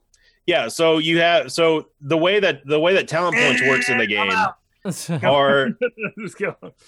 talent talent points are given in in the game by by calorie consumption or or your nutrition. So like you're you're you're encouraged to have a balanced diet of like carbs, proteins, fat, Who made this and something else, and vitamins. What is It sounds like here? that. It sounds like it was. I don't know who developed it. Somebody on the server was saying that it was originally developed to be like a teaching game or something like that. Yeah, because It sounds like it. yeah, It sounds like I- education. I recall years ago getting an email, I think, about this very game and it being, th- you know, that it's like we're, we're trying to teach some ecological ideas through a sort of survival gameplay, and we're going to be bringing this build in an accelerated version to conventions so people can try and uh, beat it there like at, like people got like an hour or something to try and do Yeah. it but um, it, it- it's probably the same game yeah I, I mean- it probably is because you have want to. my games to be a positive experience where we all grow and learn together. I want to crush people. I want to destroy Well, their balls. I want Well, them you, to you can be destroyed. I mean, you the, have the planet. for that it- it's hard to get much more. crushing experience It's hard to get much more finite than an asteroid just destroying the planet. I mean, So can I fuck everybody else over and force the destruction of the planet? That's my big question. Can, can You- I you can, I put myself in a position where I'm like, guys, I'm going to build the giant lever that we pull that fixes everything, and they'll be say, "Cool, you've got that." And at the last one, I'll be, "It's almost ready. It's almost ready." And I'll say, "Eh, I never even started building it. We're all going to die." Could I do that? You can make you can make like plants and, and animals completely extinct if you over harvest if you over if you over farm or if you pollute the soil too much or the air or that sort of thing like you can do that but the other players will try to will try to stop you without combat without No combat, combat? the only way no there's how no the hell do you stop no there's no combat you can stop it you can stop it which He's is out. through the the He's out. economy What is this hippie shit? Get him out! It's- all right What kind of man are you, boy? All right, never mind i was just i'm just playing darkest dungeon Good. It sounds interesting. darkest dungeon it's i i like it i i thought Dark it was Dungeon is a wonderful game. I thought it was I thought it was a, a pretty lousy premise for a game, but the more the longer that I played it and I and I realized that it's not supposed to be anything about the environment or anything like that, but it's actually a society simulator from the ground up with everyone having a common goal and how people have to develop an economy because they've got to trade they have to sell their skill trades and they've got a carpenter, they've got a fisherman, they've got someone who specializes in you know, in, in building furniture and stuff, which also increases the amount of skill points you get, that sort of thing. It's that's interesting to me. And as someone who enjoys the the frothingly realistic combat and all that stuff, like Get It's out of here enjoyable. with I that you word. said there were no comeback. there is no combat. I'm I'm saying that I'm I'm a, somebody who is usually like that, but He I enjoy this game. Frothingly realistic. Con- just I like that. Yeah, That's a tagline. Frothingly on a realis- review. Nine out of ten. Frothingly realistic. That's gonna again, again on my book, something seduction. One of the quotes on the back is gonna be frothingly realistic. That would be amazing. There is no way in a million years I would play this game outside of a private server environment. That sounds like hell. It does, doesn't it? Is there anything in there people that me. would prevent Terrible. griefing? Like, wh- what is there in there to prevent griefing? Uh, well, you claim you claim plots of land, and you claim like who can access like your storage chests or your workbenches or that and that sort of thing. One, the thing is that one person by themselves cannot screw up the entire planet. It They also require some effort. Okay. they yeah they also even if they tried they they they would not be able to to grief you. And if they if it gets like you know if they cheat or something, you can just ban them from the server. But Yeah. we don't. That's we- why on, I'm saying on Ziggy's server, we don't have we don't have that issue. No, wouldn't Yeah, touch it's it a private Cubby's zone. That's the thing. under, You'd only play this kind of game in a private server. Oh yeah, I would never. I would never recommend trying Yeah. trying to put it on playing on public. But How many But, people uh, would you say you would need playing on a regular on a server to actually beat it? the I would say at a bare minimum, like the absolute minimum would be four to five. Okay. It, it is not a solo game. I mean, you can you can manipulate how fast skill points are are accumulated because that's what it, that's what the game is gated by is how fast you earn skill points. Because yes, if you turned up the skill point acceleration high enough, yeah, you could do everything. It's still going to take you time to build everything though. Do you know what makes what's interesting? I think is I know uh, you were saying that you play Eve, and Eve is a game where the entire economy is built by other players. Like that's one of the big selling points of Eve is other than stuff you get from killing the NPCs and then selling that or using it on the market. Everything is made by the players. All the ships, all the components, all of that stuff. So I Yep. find it interesting that you're playing a game like that where everything's made for a kind of common goal of being nice and saving the planet. And there's on the other hand, you also play Eve, where the common goal is we're gonna give you stuff to kill each other with, and you can pay me money for that privilege. Ah, like there's a there's a big world of difference between Eco and Eve, isn't there? Oh That's yeah. my point. That's I mean, I don't, I don't play. I haven't played Eve in years, but yeah, that's. It, it- well, so when you played, what corp were you in? oh, I did. I didn't have a corporation. I was playing. I was just playing with friends. I had No maybe way. three other people who were playing. Yeah. You weren't a high sec like miner or farmer. You were in. Were you in null sec? Were you in null sec? I was doing nullsec Here like data Here breaching for a while because that was a lot of fun. It was very that was very profitable. Are we but- about to get some even in a corp? gatekeeping Were going you in on one of here? the default NPC corps? Maybe?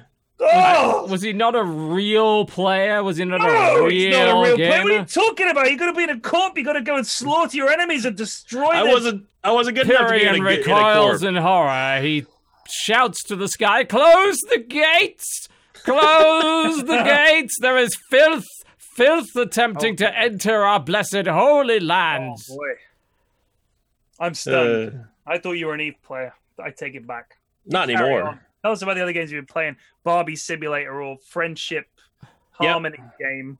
Yeah, Candy Heart. Candy Heart's Friendship Harmony coming out this fall. And the and the Civ Six expansion, And the is six, of course, which is Yeah. called Rise of Empire. Rise and Fall. Rise Rise- and fall, yes. Although there's very much, there's very little actual falling going on in it. I noticed. It's like you're in a dark age. It's like, well, that's inconvenient. Yeah, no, I've heard that apparently it's like you can plan to you can do a load of stuff, then it's like, oh, you didn't expand your religion, so you're in a dark age now. Like it's kind of random what stuff you need to do. Uh, I mean, it's it's not random so much. You know, you will you will you do know what you're getting, but it's can it it's not properly balanced. At least the last time I played it, they may have patched it since for game speed. So if you play faster game speed, it becomes very difficult to actually get Right. enough points before the next era hits. If you're you know playing, what's weird is it's like the, the movement allowance for units doesn't scale with game speed, which is No, one thing I think they should actually think about. Is if I have a tank and I'm playing on quick, it should move more than a tank on epic game mode. Like it shouldn't be just two, because the world, if I'm playing a large world on quick, and I know one of the things you have to do for is find a natural wonder, my Yeah. dude should move quicker because it's a quicker game mode. I've got less time to do it. Yeah, I can't find it. Exactly. That is true. I mean, it, it's with that game it's strange because I still feel like I just I haven't experienced any of the new features causing me so many problems that I'd say that oh, this is a new really new experience for me. Hmm. Like I've never got an emergency. Uh, to the point where I thought it was an endgame mechanic until Sinvicta told me otherwise. Like, no, I had one happening like really early on. I'm like, you Yeah. what? Really? Um, and Wow. so did Jesse and other people like. Like, oh. Um, Yeah, and l- I've people had say, three oh, or four in a yeah in a, in one campaign. loyalty is such a big deal. Like, you got to constantly keep an eye on that, especially during a dark age, because you'll end up losing all your cities. I'm like, they seem fine. They're all on like hundred. They seem seem okay. Because you know, I don't expand very fast. I focus on a small number of cities. I guess I'm fine. So a lot of the big mechanics, I haven't really been affected by all that much. So I, it's been weird for me. It's like, yeah, I'm having fun, but Are I'm you not. playing on chieftain difficulty by any chance? Or- No, I'm playing on uh, difficulty seven of eight, whatever that is. That is Um, not deity. That is. uh, is it one above could be a Emperor? mor- can't could be a mortal emperor or something like that. Yeah, I don't play on eight. Eight eight has a tendency Yeah. of just destroying That, me. that's for the YouTube specialists. When I watch yeah, their, and that's to win a game of Immortal Civ in seven turns. Oh I'm like, yeah, "Okay, yeah, exactly. Se- Yeah. Seven is fine. Seven is fine, but it for some reason I just haven't really run into an awful lot of that stuff. I need to, I guess, start yet another game and see if I actually do get an emergency and all that sort of thing. Or I might just go straight into a diplomatic faction and really go hard on the diplomacy, get some early alliances and really work on building those up because alliances, when you put invest time in them, are worth a lot. That's good be- to hear. yeah. Diplomacy's been shit in Civ for a long fucking time. Like, I, Yeah. I don't even play it single player because it's like the diplomacy with other people is so amazing. Like, I mean, it's a problem. If you've got a single player game that's also multiplayer, you play it multiplayer, and then you play single player, you're like, how come the AI is so stupid? It's like because it's not people. Like, Because it's, not people, you never, you're Right. never gonna be able to emulate that. You know, you But put how you say that, TB? You say that, but lest we forget, OpenAI, which made a bot that plays Dota 2, they made a bot. For anyone that doesn't know, OpenAI is a project. Uh, Elon Musk tweeted about it. This was at TI7 last August in Seattle. Isn't this when he was Big like, Dutch- "I'm I'm afraid of the future"? Exactly, because it was like they made a bot that played Dota for like several months against itself, and it was given a very basic rules about what's good and what's bad. Then it just learnt the game, and it it was able to beat the best players in the world over like if you played a five game series, the, the is going to win. Eventually, now it's at the point where beating it is like a massive achievement because it's so so good. It's only one v one, both mid, both shadow fiend. That's all it can do at the moment. So it's like one hero, one setup, which is one v one mid, and it's perfect. It plays perfectly, and the players are playing against it. The, only way they could beat it is by like cheesing it and kind of figuring out ways that the AI hadn't figured out yet. But yeah, I, I was thinking like this is like learning technology. How about you just have Civ Seven, program the version of it, and it just goes off and plays itself for a year. And then your AI should be fucking amazing. If you rack it up to unbeatable, immortal, more it should it. be like, holy shit, this thing's in- unbeatable. Well, th- I I don't know about that because what it's you know, it, Dota, at least in the one versus one sort of mid lane format with one specific hero, etc., compared to say StarCraft, which is what they've been working on having AI play StarCraft for the last few years, like real AI, and it d- can't even get close to Mm-hmm. It's a real difficult. player. It's a lot. But There's I mean, a this is lot the thing is we more will to get it. We Well, will eventually we will. Yeah, totally. Eventually we will. I have to. I don't know how complex Civ is relative to that, and I have to wonder. A lot of the advantages an AI would get, i.e., its speed, are completely negated by by a turn-based game. True. So it makes me think, really, actually, wouldn't AI be that good at civilization? It is a board game with a set of rules. We've seen that AI can beat the best Go, Go. player in the world. Yeah. Yeah. Which is a really interesting documentary I watched on Netflix. I can't Yeah. remember what it's called, but I, I don't know if you saw it. Did you see it? I did not. No. I, it's ju- well I just worth heard a about watch it. for anyone that's a fan of AI and stuff. And I mean, Demi Habis, Habis, Demis Habisis, I can't remember how you pronounce his name. He made, he used to make games. Like he made games with Peter Molyneux and stuff back in the Yeah. day. And now he's doing all this stuff with this, uh, the, I can't remember what it's called. Deep Mind, not Deep Mind. What's Deep Mind. robot? It's Uh, Yeah, it is Something Deep like Mind. that. That's what's working on StarCraft at the moment as well. Right. So he's like, we can crack these games. These are games with rules, and computers love rules. If you give them a set of rules, they'll beat it. And like you said, the, the advantage a computer has is perfect timing, perfect reaction, like frame perfect reactions. And that's the reason that people are losing this this mid battle to this open AI bot is its reactions are superhuman. So what you're saying Yeah. about board games, the thing is, the computer has m- even more time. If it's not time sensitive, it can go away and run a million recursions of what's the best move. But, and do but in So- theory, it also has imperfect information. Like this is the problem that it's having with StarCraft is players have imperfect information. On a chessboard, yeah, sure, AI can beat a human because they have perfect information. Go, they have perfect information. StarCraft has fog of war. Civ has fog of war, and you've got to think about how many game potential game states there can be in a game of StarCraft at any given time or a game of Civ at any given time Right. Yeah, and yeah. that's where the problems really start to creep in for AI. So I would be very curious as to how good you could genuinely make an AI at a game like Civ, considering you know what's been going on with StarCraft, which is that they've been getting their fucking asses handed to them. I think if we just give it enough time, like Oh, it's yeah. literally computer, it's literally a. Oh, yeah, we're all gonna die. There's, there's no it. doubt about it. We're all going to die. It's just a question. yeah, how long have we got? That's the question. The AI in Civ has never has traditionally never been good though. Like I my first my first. Civ game was five and the AI was awful. it's like- terrible. Yeah, there and It's always been I- bad. in six it seems like they all they they have absolute e- everyone is so the the denouncing that comes in that that happens in Civ six Oh, makes God. absolutely no sense. You can Yeah. meet like you can They're meet dealing with some of that. who, who was it? It was the Mapuche uh, for Lautaro, whatever, in in the new uh, in Rise and Fall. I it, it was on my stream the other day. I met him. One turn later, he denounced me, and the exact quote on the screen was, "He just plain doesn't like you." Yeah. They're actually doing something about that. There was an article That's uh, yesterday about um, sexist leaders in that game. They decided, which was a pretty dumb idea, to add a feature whereby a leader could just not like you because you're the wrong gender, either because you're the same gender as they are or because you're the opposite sex. The problem with that is there's literally no way to fix that. So you're Right. stuck with that Yeah. the entire game. There's nothing you can't work around that other than wipe them off the map, which Yeah. seems Yeah, like a they- very poor choice. Yeah, they don't give you trades. They they any trades they do give you are, are just terrible. And it's like, no, I'm not gonna then they start like demanding and that just that lowers your rep even further with them. Then they declare war. It's like this is why everyone plays domination. It's a, it's, it's a pain in the dick. It's, it's as simple as that. You know, you want to be able Or to the work. vagina.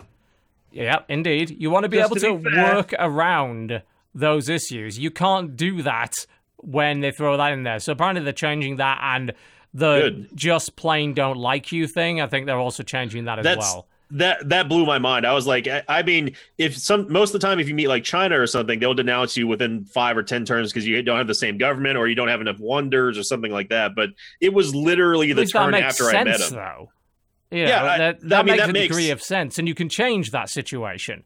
Yeah. And I never understood the setting in Civ 5 where it was like, you know, randomized personalities. That didn't seem to do anything. They all just stay, they stay the same. And I mean, they still denounced Right. you. They still gave you the terrible deals. You maybe made one friend, but even then, like towards the late game of Civ 5, your friends that you've had allies with for the entire game, they'll start their their their uh, relationship will start tanking because they're then they get Yes. afraid of you. Yeah, there's there's nothing you that can do. Issue one of as the- well. I think one of the weird things Six about has. Civ is the weird thing about Civ is it's the same leader the whole game. Like yeah, you're gonna be strange. like, I don't like this guy, but maybe another guy will get elected and we can get Right. along. Like that is no, a bit of an odd one, isn't the it? guy doesn't, if Gandhi doesn't like you, Gandhi doesn't like you. He's not going to like you for four thousand years. Like that's it. You're stuck with Gandhi. Who I mean, it, it's the same thing that happened to Jesse though. In, in the first time that we played, when he was uh when he got attacked by Persia, he was sandwiched in between what I think three city states. Yeah, And I, you I- were- basically my continent was three city states to the right of me, and then Persia to the left. And I was settling. I was doing fine. but Persia was like, "Hey, we want to go over there." And I was like, uh, "I don't know what." Uh, okay, and he's like, eh, "Fuck it, I'm gonna kill you." I was like, Yeah. "Okay." It was like turn ten. I was like, "All right then." We had to restart because Jesse Jesse lost his capital. I have never seen the Civ AI go that ham, and we were playing in Prince difficulty. Like it That's, just it, that's pretty aggressive. Yeah. I've never I have I never mean, Persia seen a is a do that. dick in that game. There's no doubt about that. You know, they're very aggressive, but Jesus. Yeah, it's- those early wars never help anybody. Like it, it just sets everybody back. I'd I'd like to see. Uh, you know, there's a couple of civilizations where you can definitely come out of early wars ahead.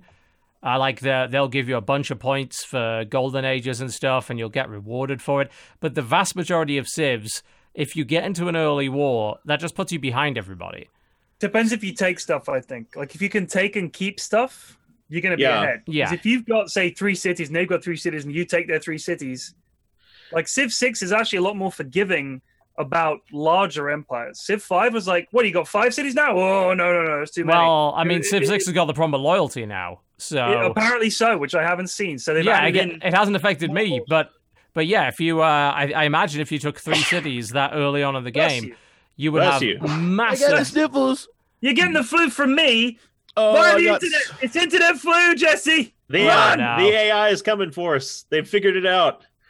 Like they, uh, uh, the thing that I just, I don't know, with with Civ Six, I feel like they tried to, they they tried to, and, and I like it, the dynamic event stuff that happens, the, the emergencies as they're called. They try to sort of do what Pyrion was talking about, whereas and TB two. Whereas if you do, if you do get put behind because of a Civ going just too aggro, those those events pop up and you get to split like you you gain a combat strength bonus buff, for it. yeah. You get 20 turns to take an objective and then everyone splits a pot of a, a pot of the gold like you know like a, a pot of 5000 gold amongst the people who are actually involved in the emergency. I think that was something that Civ needed for a while. Now people have been telling me that it, that existed in Civ 4, but I never played Civ 4. It did not. It did Okay. I, I didn't think so, but Certainly not in that form. There were I- no emergencies or whatever they call them. That was not in Civ Four. In Civ Four, There, there was a um, World Council, though, right? In Civ There was a World Council, I think, in Civ 4, but the other difference in Civ 4 that I don't know why they took it out of Civ 5 and Civ 6 was that you had these events that popped up like one of their planes, your neighbor's planes, just crashed in your territory. Do you want to keep it and get a tech boost, tech boost, or do you want to give it back and get a, a boost like to diplomacy? I will give it back Oh, get the diplomacy boost. That would be we're, awesome. We're the same religion. Uh, we've been neighbors for a while and we've been friends, like all that stuff. So you'd see, you could mouse over that civ and it would show these are all the pluses, these are the minuses. We have close borders, we have different religions, you know, and then we're going to go to war.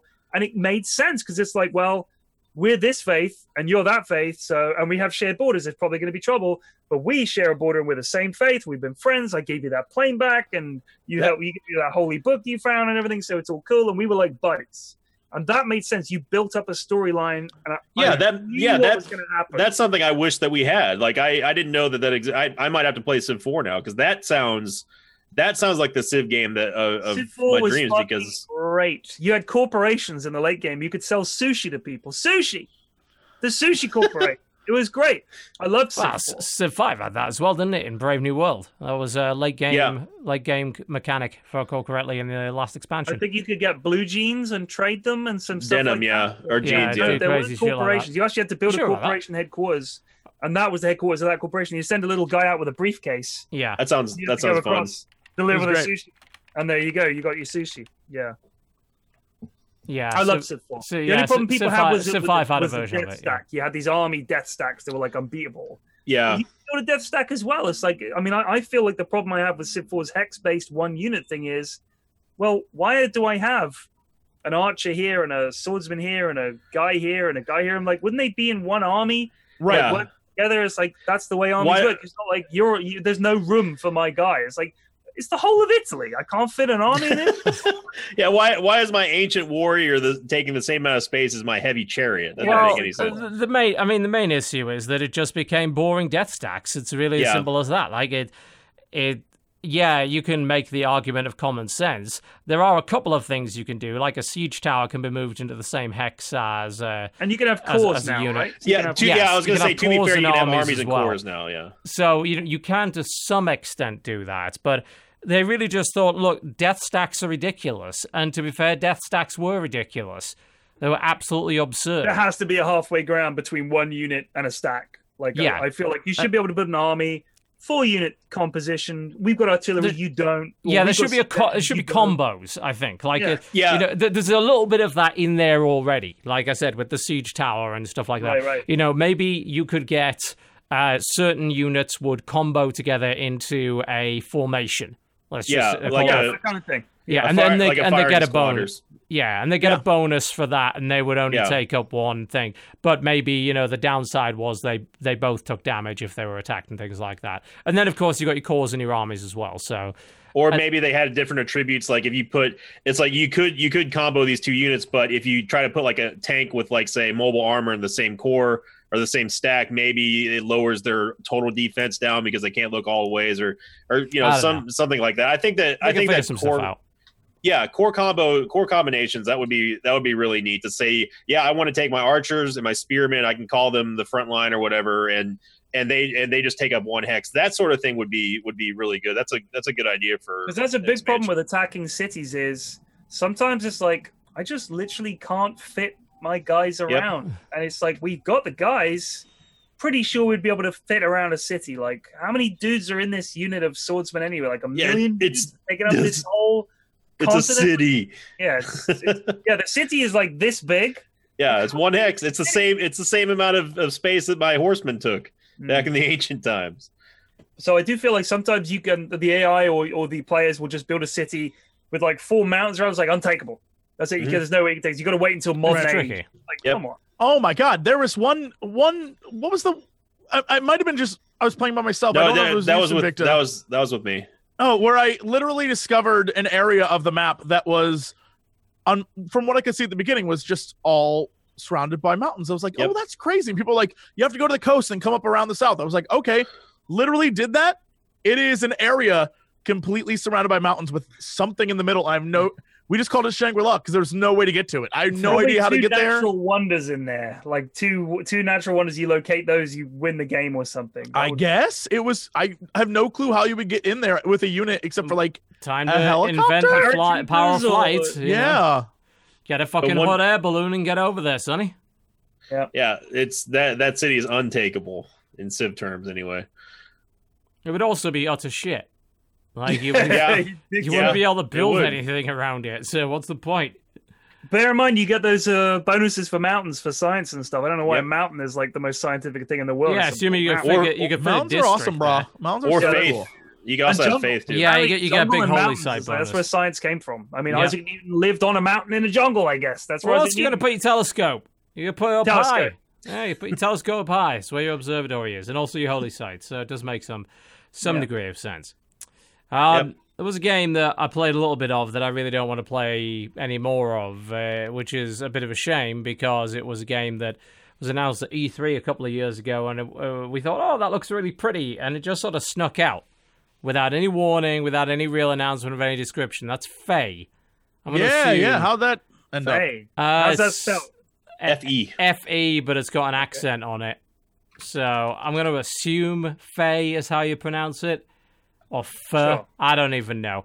Uh, but it came out with relatively little fanfare, which it, all I can say is if the developer was hoping for support from EA as part of their EA Originals program for marketing, they would be sorely disappointed because it's an Origin exclusive, so that's going to reduce the number of sales, and they barely advertised the damn thing Right. it it's just not very interesting. I'm going to be honest. Like, it is basically a 3D platformer.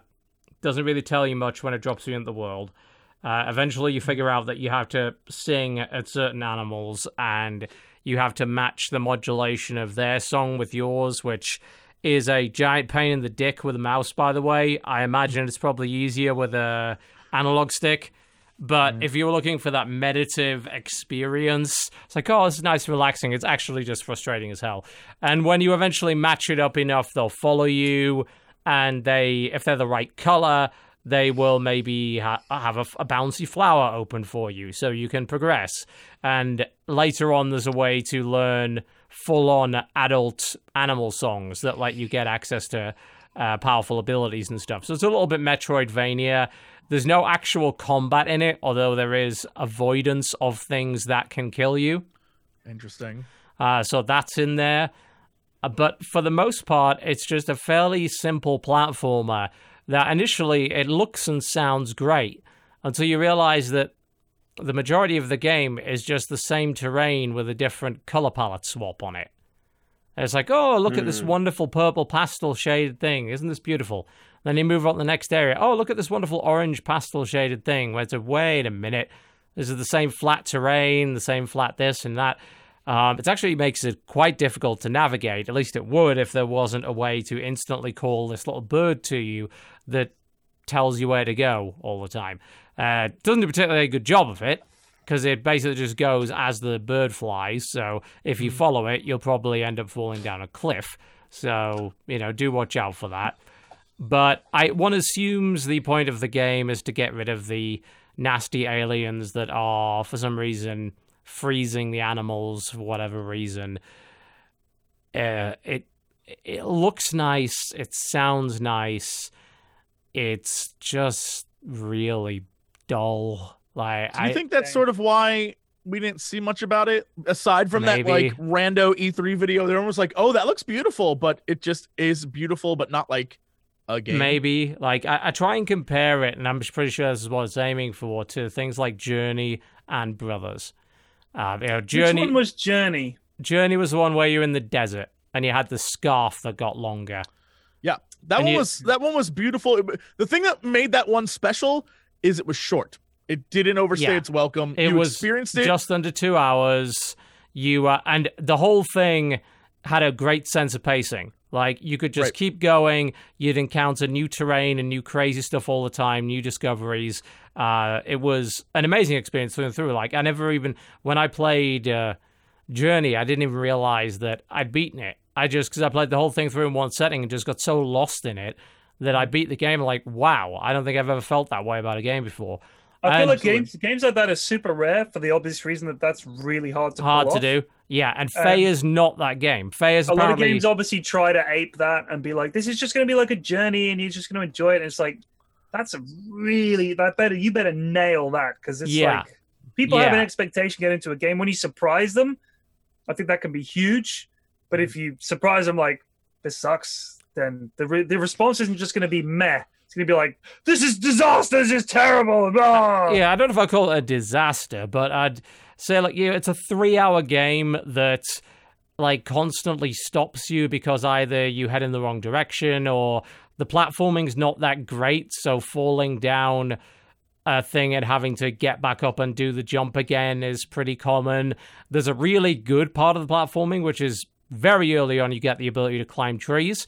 And the tree climbing system, which frankly they should just base the whole game on this, is snappy as fuck. Like you, it, you press space, it immediately snaps onto the tree, and then you press space again, and it jumps up to the next part of the tree really quickly, and you can go up to the uh, top of the tree really, really fast, and then launch yourself off the top, almost like a slingshot. That's good. If they'd based the whole platforming around that, and maybe added a glide in or something like that, and there probably is a glide somewhere in the game, then I would have found the platforming much more enjoyable. But a lot of it is the most, the more traditional. Can I jump up here? Well, I don't really know. The terrain is sort of flat shaded. Maybe I can get up there. Maybe I can't. Let's try jumping at it. Oh, missed the jump. Better go around and do it again. That kind of thing. Damn. I Um, sometimes feel like a lot of these games have a great idea and then drag it out because they've realized that this great idea doesn't extend to enough hours no. to make a game. And I kind of feel like I'm sure you guys spoken about it at the time, but Firewatch did that for me in a big way, where I felt like you had a simple story, and rather than just tell us a story, you dragged it out into a multi-hour game, and a lot of it was just walk here without any peril. You Oh, just yeah. have to make your way. And I felt like a, a few games fall into that trap where they've got a nice idea and it's meant to be a nice journey, but in fact, to make it feel like you've paid for an actual full-length game, they add some shit in like you fall off stuff and it's a pain in the ass to get back up. Rather than Yeah. that being an important mechanic, it's like how can we drag this out? Let's make it kind of yeah, so that doesn't need to be there or anything like that. Uh, yeah, I, I found it difficult to get invested in it. It's like I said, mechanically, I don't find it all that enjoyable, and I'm gonna try and push forward a little bit more just to see how the song mechanic works when you are dealing with full-on adult animals. Because I have a feeling I'm I'm trying to get these four eggs back for this big bird right now. I have a feeling they'll probably teach me a big song or whatever when I do that. Um, so I want to do that and figure out exactly how that works.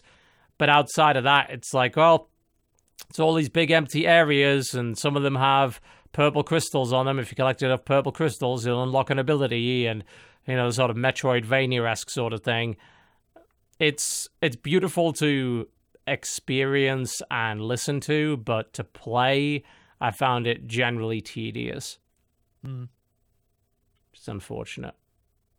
I feel like a lot of games that try to, to try to compare themselves or market themselves to other games in the same genre is just a it's a bad bad idea. When Pyrion was talking about you know games emulating, trying to bring the magic of a of another particular game into their into their own world and, and taking their own take, like I I cannot recall a time that the example that I'll use here is, is like for Dauntless, for example, which is a Monster Hunter. it- Okay. it- it's a Monster Hunter wannabe Yes. and they they really pushed hard to try to differentiate themselves.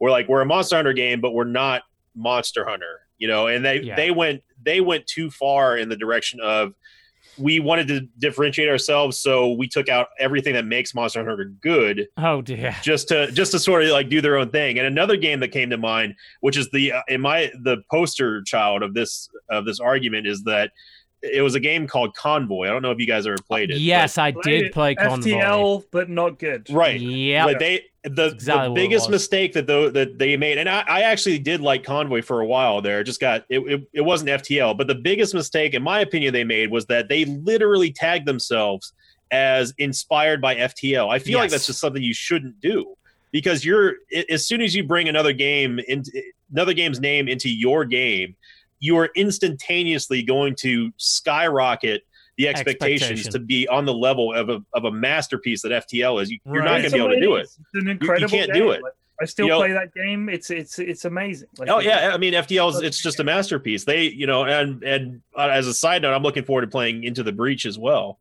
I Uh, saw Good that. code for that, a and I'm very excited. Tactics kind of thing, right? Is that like Yeah, uh, it's, it- it's more yeah. like um Advance Wars by looks of it. right, right, Yeah. right. I Yeah, just it- got it's like code that for it. I'm very with- excited to play it. yeah, it, that's. I mean, Subset. They're. I, I'm hoping that they that they make it more different than FTL, but still maintain that that replayability. But go, going back to the example where with Faye, when and and you were talking about being like Journey, Yeah. I never played Journey, but as someone from as an outsider, I I've seen videos of it and I've I've used the music as Journey's for- fucking incredible. Play yeah, the music incredible. It's like I I feel like there's too many games that try to do that. Like I mean. Dauntless, uh, Phoenix Labs, God bless them. I, I wanted to give them the benefit of the doubt. Like maybe we can get a westernized Monster Hunter over here, but it's it's going to get mauled. I mean, I feel like Battleborn also suffered the same thing as well, which they were trying to. They're like, we're like Overwatch, but we're we're going to make sure you know that Well, we're not I- Overwatch. We- It's I don't know what they were trying to achieve. Yeah, yeah, I can't marketing. tell you what that game was trying to do. No, because it because it was simultaneously trying to evoke Overwatch and yet say we're not like Overwatch, which is true. They're not. They weren't. It- but they didn't bring any of the good parts, though. Is the But thing. they weren't able to get their own message across. They weren't able Yeah. to forge their own identity. Uh, by the way, just before we go to a break, since we're talking a bit about FTL, I did get a chance to play a little bit of a game last night that I think is hitting early access tomorrow called Abandon Ship. Ooh, I haven't heard of that. So Game. It is, you know, it's FTL, but in the Age of Sail, but there's a Cthulhu-like cult I've chasing you. seen Oh my this. God. Yes, this looks really cool. Yes. Alright, I'm adding this to my wish list right I now. I think it's hitting early access tomorrow. And I played a good couple of hours of it last night. And a lot of it is very, very good. Some of it makes no fucking sense. Like the way that you progress onto a ne- the next area, there's literally a gate in the sea. yeah, and the and the sea is floating in in, in black. yeah, I ju- I just see which that, is yeah. absolute nonsense. But it, if you can overlook that, it's very much a case of sail around the map. The longer you stay, the more likely it is the cult is going to come after you. Uh, get That- upgrades for your ship, get new ships, train your crew members up to be good at stuff. The combat is pausable real time. You sold me. um, That's it. You can the- board ships, I'm you can looking- ram ships. I'm looking at the combat right now where there it's broadside versus broadside. This looks It is. This looks 18 amazing. hours, baby. I'm counting down. Like this is like uh, Age of Sail. That that era is one of my absolute favorites. There've been very few games that have done it well, for whatever reason. It's Um, got some fun playing- shit in it. This Uh, looks good. It's Yeah, got some fun mechanics. Like um, it's got a distance mechanic whereby you can set one of four distances that you want to be away from the enemy ship. So if you want to board them, you want to get nice and close. Well, maybe the other guy thinks I really don't want to get boarded by you, so they say, you know, they turn away from you. How do you deal with that? Well, you can fire chain shot at them and start breaking their masts down so that they can't do that. Or maybe you've just got a faster ship than them and you can actually turn quicker than they can. Uh, once you get close enough, if you charge at your maneuver bar, you can ram them, and you can also time a bracing button to let your guys brace themselves. So when the ramming happens, it knocks them flat on their ass for a couple of seconds, giving you the time to board their ship and start chopping them to pieces. Nice. I, I've actually found that that is the most effective strategy. It's just uh, chain shot them, get Oh, close my- enough, board their ship, because of course, if you don't destroy their ship, you're probably going to get a couple extra resources from it Right. and all that sort of thing. Otherwise, uh, there's a lot of different interesting weapons you can get, and I've just swapped out my cannons for flamethrowers. I'm just like, yeah, sure. We're we're just gonna have uh, this one fires fiery balls, and this one is just literally a flamethrower. And it's great because it distracts the AI. They have to go and put the fires out, and that means they can't be loading their own cannons. So you're minimizing there's the amount of damage a they're kraken taking. of some kind. that There a do kraken. sort of- Yeah, Yeah. uh, that attacks you every once in a while. Um, it's Oh yeah, it feels surprisingly complete for an early access game. I just Awesome. there's a couple of things about it. You know, I'd like to see the melee combat improved because there's really nothing to it. It's just you right you right click on the enemy, um, and like you'll ki- kite the AI to your medical station and shit like that. Kind of just like it's the same as in FTL. A You bit know, like FTL. Yeah. Very yeah, similar. I, I'd like to see them like add some melee specific abilities and all that kind of thing.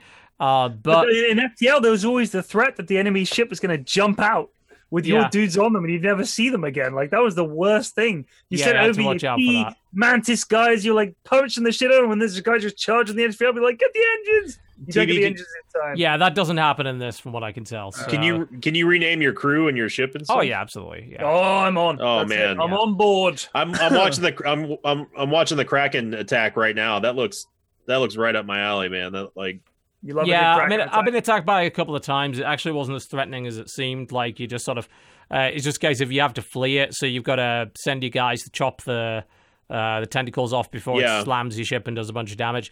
Um, and actually, the game actually seems a little bit too easy right now. Uh, maybe it's under undertuned, but again, early access. There's a lot to go there, but what I played of it so far, I liked a lot, and I think there's a lot of potential there. So, yeah, Looks good. I think I'm- that there's down. that might be the way to go if you're looking for a new Nice. FTL Cool, like game. cool. All right, let's take a break. When we come back, whatever news we got and whatever releases we got. You're watching the Co-optional Podcast. Don't go anywhere. We'll be right back. Ladies and gentlemen, welcome back to the Co-optional Podcast. Yes, indeed, for the final 45 minutes or so of the show. It's been a, been a relatively quiet week, honestly. In terms of releases, Uh, Not in terms of releases, but in terms of news. uh, I'm trying to think what's happened. There's not really been a massive amount. Um, there was. Uh, there's been something which I. I guess this probably is a, kind of a big deal considering the size of the game. You can't really ignore it. But some people don't know that Player Unknown Battlegrounds has been suffering a great deal as of late as a result of Chinese cheaters. Now, Is that really what it is? Apparently so. Because I know that they they've lost a ton of players or something. I mean, is it people giving up because of all cheaters? There's definitely some of that. And obviously, there's huge ban waves going out. Hmm. But apparently, cheating is beca- has become a fairly large problem, and the v- vast majority of people have blamed it on the Chinese.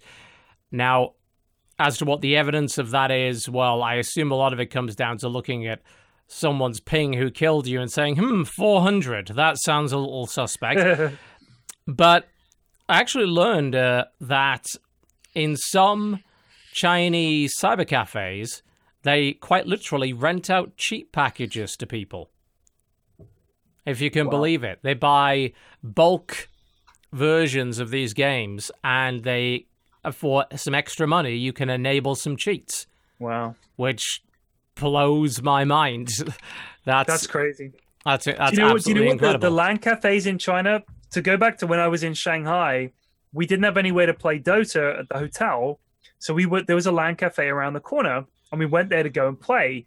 Now you would think that a LAN cafe, like any shop or store, you go in, you want to buy their product, you sign up for the membership, takes two seconds. Bing, you're playing on a computer, you pay so much an hour. No, you have to be a member. In order to be a member, you need to have Chinese ID. No Chinese ID, you can't be a member. Now, for a while, you were able to sign up as a non-Chinese national, but Okay. now you can't. That's strange. Weird, right? So we were there. Any We were like, why? we had our passports, we had money. They were like, no, you can't sign up. Change the system's changed. You're not allowed to sign up. We were like, what do you mean we're not allowed to? It's a fucking LAN cafe. This guy's playing PUBG and Dota. Or I just want to go and play video games. No, you can't sign up. That is So strange. something is very strange with the Chinese LAN cafes. Apparently, this is what we were told. Could be wrong. Was that they the Chinese government likes to keep a track of what games have been played, who's playing them, what servers are playing, and all the rest of it. Like to have all that information. And if you're a foreign national and you sign up and you just play for a day, you could be anybody. okay. Uh, so you need to have a proper ID, resident in China, so they can check up on you and come and knock on your door and say, "Hey, why are you just playing Naga Siren and rushing a Radiance? Uh, that's not good. You gotta a Interesting. build. Give them like a new build whatever." I mean, there's a degree of that in South Korea. A lot of your online activity is tied to a government issued ID. But Do you mean the the Korean Esports Association? my friend, yes. I don't know if I actually have my KeSPA card on me. I'm not a member, but my friend was because he was resident in, in South Korea for a while. I think I've got it in my somewhere else. I've got it anyway. My friend is I stole his KeSPA card uh, at, at uh, because he didn't need it anymore. And then you actually need the fucking card. Like that's it. You Mm-hmm. have to be registered with KeSPA. You that's it. You're not allowed to play competitive gaming. Crazy. Like you can't imagine that. Yeah, they do all sorts of stuff like that. As to why the cheating is going on, you know, there's there's various reasons. Some people cheat for drops. Some people cheat just because it feels good to win. You know, and PUBG is apparently rife with that. Now, there was an announcement today, I believe, that they're going to be experimenting with some ping-based matchmaking. There's been a lot, a lot of requests to just lock China out completely, just to region lock it, put them on their own servers, keep them the hell away from everything else. They have resisted doing that. and they are, but they are looking into ping-based matchmaking. And you know, kind of one of the reasons why I suppose they would resist doing that is because Big market. well, they buy they're buying the Big game in bulk. What- I mean, yeah, they're buying the game for hundred at a time. yeah. There, there is that, although one has to, you know, it's not like it would stop them playing with a huge amount of Chinese players as well. But it also comes down to how easy that would be to bypass with a VPN. And you might say, Yeah. well, The ping is still an issue, though, right? Like if it's ping locked, which I think makes sense, there's no way around that. There's no Yeah, way around that. If you're there in isn't. China, you're playing on US servers or EU servers, you're fucked. There's like Yeah, no you- things over hundred, you're out. That's it. yeah, I can't, I can't imagine you're going to get very far that way. So it seems Yeah. like, you know, rather than just region locking, a, a sort of ping-based matchmaking seems like a more sensible solution. You, you're still not going to get rid of everybody, but you know, you need to take a big enough dent out of it. And you might say, well, VPN should do it. Like, you know, who know who really knows about VPNs in China? Probably quite a lot of people. Honestly. Yeah. I would imagine a lot of uh, gamers in China are well aware of how Everybody VPN uses works. a VPN in China. Yeah. When I was there, I couldn't even use like there's no you can't get access to anything Google related on your phone. Like a, a whole bunch of websites that you just rely on, no access. You use a VPN, you straight on them. And everybody's like, "Oh, just use a VPN." I'm like, I don't want to get arrested in China for using a VPN, so fuck Hmm. that. I'll Right. just get, get I by. have to. I have to wonder if you could use a VPN to also bypass this ping restriction. You know, because if it's if the server is ultimately testing the ping from the VPN and not from your actual machine, you True. could quite easily get a VPN that has a hundred ping and get matched to that. I mean, it may True. cause quite a laggy experience, but if you're you running need, you need hacks, something that looks that not just matter, at right? the ping. You need to look at not just at the ping, but the actual input delay, and you'd be lagging. Like you would be lagging. well, that's Yeah. what the cheats are for. But if you're cheating, it doesn't matter. Surely, if you're lagging or not. So There must be a way around. Jesus Jesse, Christ. Jesse got it. Self-driving cars. We got self-driving cars. We put a man on the moon, TB. It can't be beyond us as a human race to I'm make sure. PUBG. I'm sure we could figure it out. You know, I, I, I'm always in favor of the good old shadow banning technique of put the cheaters with the cheaters and let them sort each other out on some giant battle death island. You know, just let. And Yeah. can we all watch it? Yes, I, again, I said this last time. I'm gonna say it again. I would watch a cheaters esports league where it's all about coming up with a cheat to win, and I would watch the hell out of that. So you'd like, want to you'd want to watch people who could take the best steroids and the best drugs and compete in a drug Olympics. Are you kidding me? Of course I would. Yeah. I want to watch. I don't- if, if If that if that wasn't a severe sport- health concern, I absolutely would watch that. I kidding me? would Yeah. watch all that if they were like, yeah, take whatever drugs you want, do whatever you want to your body, and and like also fuck it, give them like chainsaw arms. I would watch the shit out of that. That Well, it's the would same be as like um, you know, the way that they've obviously and for very good reason limited what you can do in Formula One. Like there, uh, if I recall correctly, there are some less popular racing formulas that just let you do whatever the fuck you want. I'm like I would watch that hell with yeah. with the You fucking say that, but with- flamethrowers and the sport chainsaws, dead? and is sport dead? I want to see an even contest of skill I don't. and tactics. No, I, hell I, no. see I the want- I with the biggest chainsaw. Yeah, that's but what I Are want to see us the There's best video game before. flamethrower, It's a combination of both. It's skill, the biggest engine, tactics, No. raw ingenuity, No. and machine. the most Oh armor my God. placing, and the most money. That's what I want to see. Oh, I would. Yeah. If they could just make a mutant football league, I'd be all about that. I would watch the shit out have of that. Oh, you you mean like actual? I mean, in real life. football. I Yeah, mean, okay. actual mutants. Yes, I want them actual mutants. actual mutants. Yeah, and I want them and I want them to fight and kill each other. And I look, I'm just saying, I feel like the Romans at their height had it right. Just Wow. gladiatorial combat. See, if everyone's very if everyone's cheating, about then the it's a it's an even it's an even battlefield. If everyone's Extremely cheating, sensitive about the Romans. I'm just getting a beer. I just, Yeah. you know, my people. We were invaded by the Romans, Jesse. Okay, it's Yeah, still but here's the thing. more- Wasn't everybody? Let's be real. Wasn't everybody? Quite a Was lot of America people invaded were. by the Romans, Jesse? Really? Was it? I'm gonna No, go I mean, probably not. ancestors of the Romans, sure. Oh. Yeah. People down the family tree invaded the shit out of America. You're right. Who invaded America? Nobody's ever invaded America. Are you kidding me? No, Look- yeah, I'm not kidding you. The it was ours. The if you're saying we original invaded it, it was colonists. ours. you stole it from us, you oh, colonial Oh, bastards. Give it back. What do Yeah. you mean? Well, It was anyway, somewhere somewhere back there's a on native track. family like fuck this chat. Oh yeah, no, you're right. fuck these guys.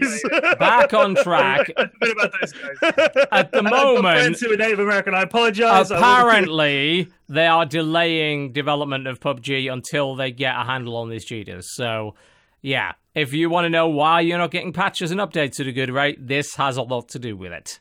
Gotcha.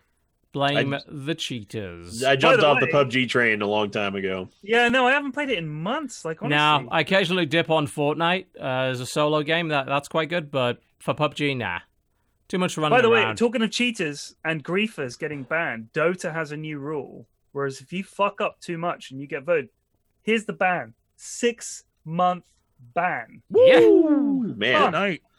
I Good night. like- you ain't play. You gotta be- better go find another game, motherfucker, because you are out. So Yeah. if you get too many reports or you feed down mid and just give up, that's it. You're out six months. That's, that's what Heroes of the Storm needs. Heroes of the Storm needs that. Blizzard just needs to come They'll down hard never on the do that people. shit. I, I know they won't. I'm just saying they need it though. People grief in Heroes of the Storm isn't just playing Oh, Heroes yeah. of the Storm, griefing by definition. I, I mean. Yeah. you're a big fan of Heroes, aren't you, Jesse? You play Heroes of the Storm. Me, I'm a fan of. He has an abusive relationship Blizzard. with I'm not a fan of when they do shit wrong. Like I, I will always call out Blizzard on their wrongness, and Heroes has been a mess since day one.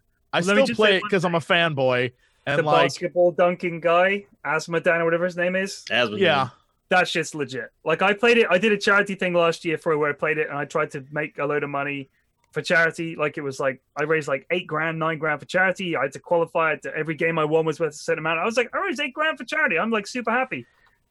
It- I was the worst person in that drive. Some but, here's the like, thing: 30, is 40 grand. I felt terrible, but That- here's the here's the thing about Heroes. Heroes is a game where at its core it's simple. That's what makes it fun. And so I don't have to like stress out about too much stuff. I can just jump in and have fun. it's like a and, 20 minute game. It's like yeah, yeah, boom. yeah, yeah. It's simple. It's fun. But the problem is the layers of issues that come with that simple fun be, uh, because Blizzard is just like, this is the game we're making. Um, I simply, I I have a problem with the community, and the community is just like devil children. Like if you, but it's a Blizzard problem. If you say something wrong about Blizz, it's like, what? You've insulted my child. It's the uh, yeah. I have issues with them as a as a overarching fandom. Okay. Uh, the issue that I had recently, which stopped me from covering it on my channel for now, is the fact that matchmaking has gotten somehow even worse.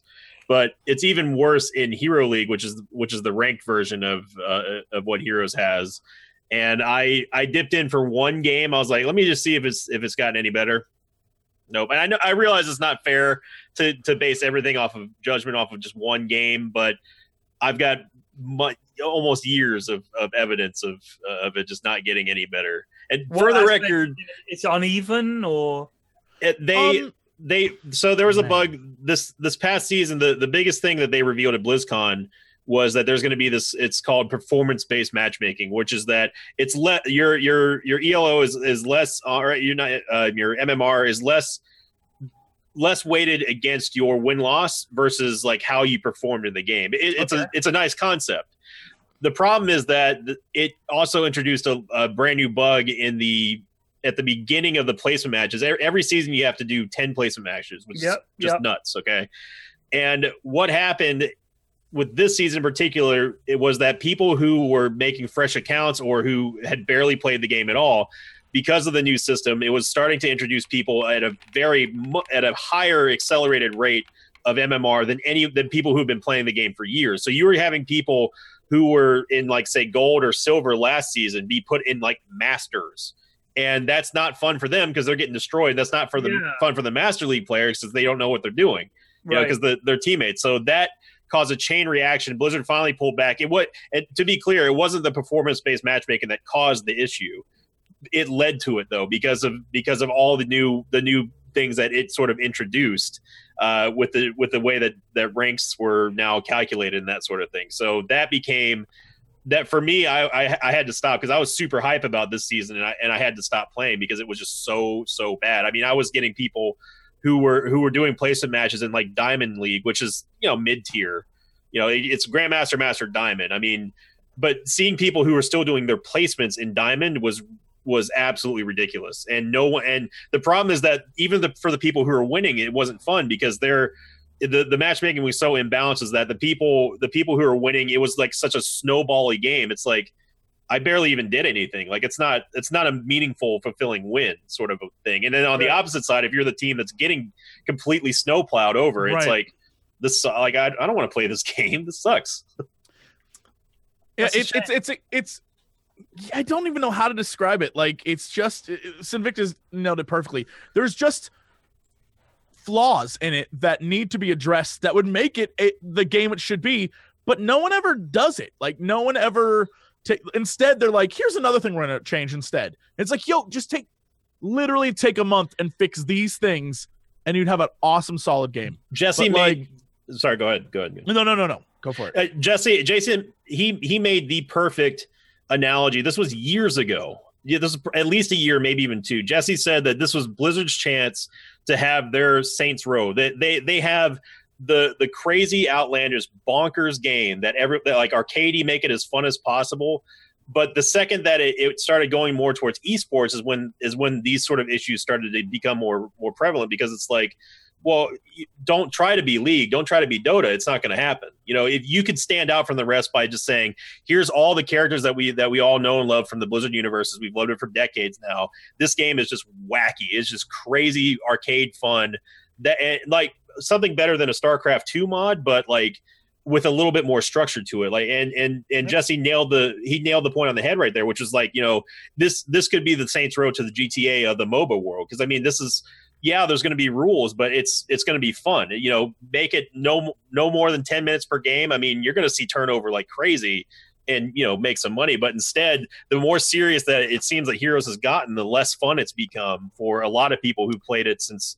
I, I mean, even even TB played in, in with us in technical alpha. I mean, it's you know, Yeah, it, I mean, it's never I, gone ju- in I that jump direction. In, I jump in and out of that thing, and yeah, you know, every time I come to exactly the same goddamn conclusion. It's you made the Mario Kart of MOBAs, and you refuse to accept that you did. Yes, Yeah, that's I wish they would. I wish they would because that and would be so much actually fun. all you need to really do, you know, and, But that's and like just have fun that way. that's Blizzard's inherent company problem that I don't think they'll ever address, uh, at least in this phase of their business, which is like we're the fun, crazy company, and we come up with like kooky ideas, and you know we don't take our franchises too seriously, but we really actually do. But And we're also an esports. Every, everybody Uh, wants to get into esports. That's it. I And mean, the like thing they, they, they're trying you've to already got- the Overwatch League and all that stuff. They're trying Well, to get into esports, right? And you've already be- got you've already got your giant Overwatch league that you invested untold Yeah. millions of Oh dollars my into. god. Is that was- not fucking you know? And you still have StarCraft, which is a legit Yeah. esport. Is that I- not enough? You d- why do you need four esports? Actually, five, five esports games. with Why do you need yeah. that? That's that, that's fucking ridiculous. What I, what TB just said was was a point I was going to bring up. It's like it's it's sort of difficult to say Blizzard's just trying to get into the esports because StarCraft was the original esport. Well, no, you but know, that's, the, but that's their problem. I've said this forever. Like that's the because StarCraft was the original big. Like there's other esports, but that was the one that was huge. Yeah, Yeah. put Blizz on the esports map.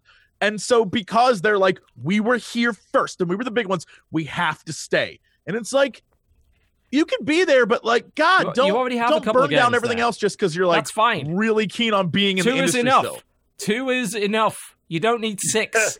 like, come That's not how on. companies think, though, is it? They're always thinking more, more, more. Oh, I mean, also, I feel like they didn't design StarCraft to be this big esport. Like, I really don't think they did. Like, Not they, the original one. no, No. they didn't. They were not- Definitely not designed. one. RTS. They Just make it an absolutely designed game. two that way. Yeah. Yeah, yeah. By the by the time Brood War came out, I think that they started going more of that direction. But certainly for StarCraft two, it was that that was the main focus was Yeah, yeah. was Yes. carrying on the esport legacy. Yeah, Yeah.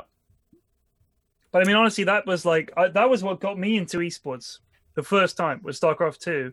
Was watching that. I used to watch like Day Nine. I used to watch it on Twitch, like that when it was Justin.tv and everything like that. Was it? I was like, wow, this is amazing. I'm actually watching professional gamers. Yeah. There's like commentating. It's good Got shit. me into it in a big way. everyone did. I I've never mean, watched- yeah, I- I've never watched a single Blizzard esports since for more than five minutes. I- I'm like, no. I don't know how people can watch Hearthstone competitively. I've No. I've tried. I've really tried. I would rather watch like the WoW arena tournaments at BlizzCon than watch which are unwatchable unless you know what the hell is going yeah, on. and, unless you played WoW, you're not going to know what the heck's going on. You know, Yeah, but like, a- but like heroes I, I i'm not going to be a hypocrite and say that i don't get excited about heroes esports because like i i i personally really enjoy casting uh heroes esports i like running my own tournaments and stuff so I you're think there's- complicit. there's de- you're part of the problem, is what you're saying. i wouldn't say i'm part of the problem because i don't have any bearing on uh, on I'm, you know i'm not a i'm not a huge community figure Hey, so I, I don't have any Nailing on it, TB. You got no it. i don't i don't Yeah, have any got it. Nailed him, TB. i have He's no sneaking. i have no weighted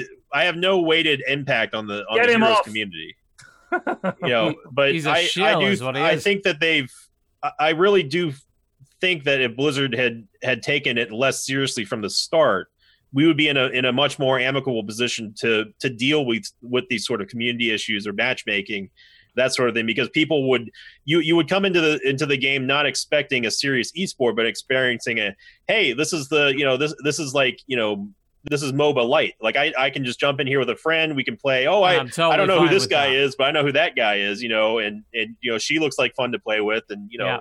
running for a brawl or two, and that'd be it. I mean, th- I think that here, if Heroes had started with that outlook, like Jesse was saying earlier, I think that it would be we we maybe could get to a, a much easier evolution of, of the game than right now, which is just sort of a bastardized MOBA. It, it really is trying hard and pushing hard to be serious, but But you know what? This is the problem. I think if you look at a lot of esports that have been successful, you've produced a great game, and people have realized it has a very high skill ceiling, and it's become an esport. I mean, Smash Brothers is a perfect example Yeah. of that. It was a game that Mm-hmm. was designed nothing to do with esports. In fact, they No. didn't even want it to be an esport. And the subsequent versions of Smash that are not played competitively, they specifically dumbed it down to make it less esport worthy. Yeah, And the they Smash fucked up Brawl on purpose to make sure Exactly. that you couldn't Yep. play it competitively. And they're like, no, no, no, we don't want anything to do with this. The Smash guys are like, no, no, no, we are clinging to this. Like, if you go to a Dota event, you will see someone with a CRT TV playing playing Smash, Smash. yeah, that's and like- I'm sure you see it at a lot of other events as well. It is. I don't play it. I'm terrible at it. When Oh, you ah, watch good. Smash Yeah. players play, it's unbelievable. And this is Yep. again, this is a co- absolute ground up grassroots community esport. And that is where it comes from, not from a company saying we're going to design this all for you, and it's all you don't have to worry about anything. It's like the community doesn't feel invested.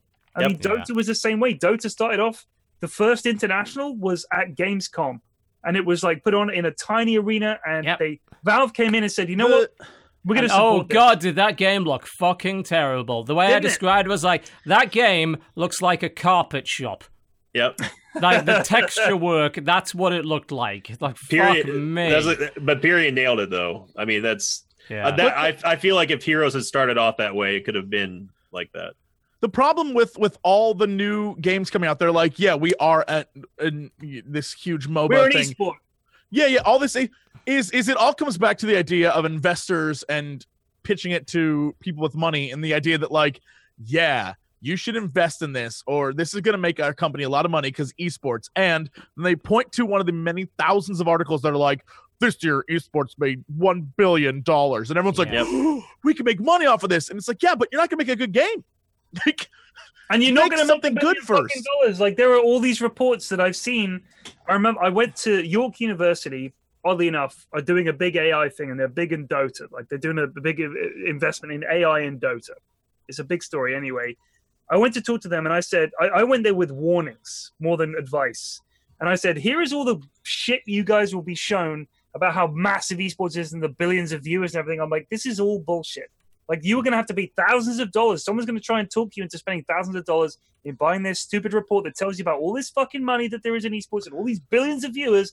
They're not going to Yeah. tell you that's not billions of viewers. That's impressions, which is a big difference. You have a hardcore esports audience and they know what they want. And if you try to produce artificially this esports experience, they're going to spot it a mile away. They're going to, I Yeah, mean, look will. at the PUBG thrust itself into the esports world and everybody was like, esports ready, esports ready. It's become like a meme Lol. around yeah. PUBG. You cannot force these things.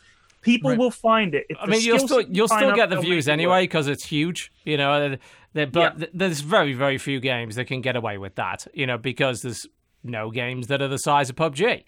Uh, you know, so yeah, they can do the worst esports viewership experience in the history of mankind and still get a good amount of viewers because they are PUBG. It's still PUBG, right? People yeah, are gonna watch yeah, it. exactly. So people want to throw money at PUBG because they want to be with the biggest thing. But yep, it's Uh, I think I feel like we loop around on this topic every few months, and it's the, it's the same issue every time, which is sad.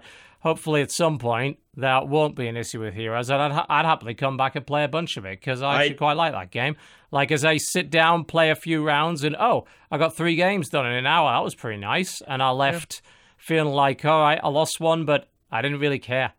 Like, Yeah, I didn't feel so invested in losing that game that It I'm ain't pissed Dota, off. that's for sure. No, no, love games with no. Dota, That's why I couldn't play Dota good enough. anymore. Just Yeah, like one I game, you stop. just plan your evening. Yeah, it's, Yeah. it's. I mean, I had the same problem with StarCraft as well. It's like I'd Yeah. overanalyze what Yeah. fucking happened, and then I'd be like, "Nope, I, I can't do it. I, I just can't. I'm, I'm done for the night. That that's my experience done." Uh, just to move on to one quick news topic before we look at what's coming out this week. This is actually related to something that's coming out this week.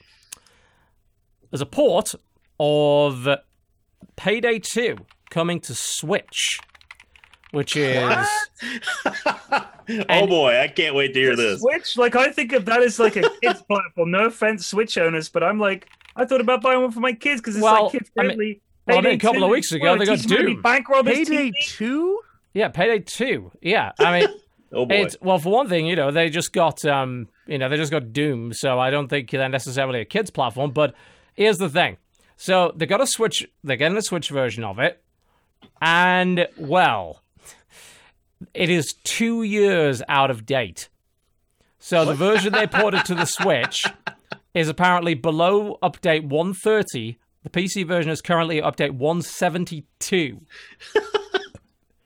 There's a very. I guess it's really hard to port shit to the Switch. Is what the story is. yeah, Yeah. two years too hard, I guess. Various pieces of evidence have been uh, posted as to this. I do.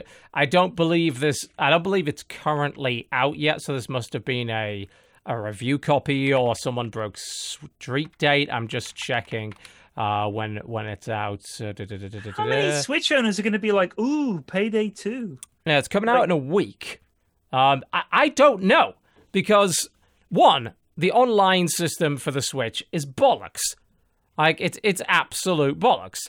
I can imagine that. Yeah. So you you know for a co-op game that requires a pretty solid amount of communication, I cannot imagine the Payday 2 is going to be anywhere near a good experience on that. Secondly, weak hardware, you're not going to get it running all that well, and it's just such a bizarre choice because it has been, you know, that game has been out for years now, and it seems like it is an attempt by 505 Games, who are the publishers, to get a bit of a cash in on how well the Switch is doing. And I've got no problem with them porting things to the Switch. Port whatever you Right. want.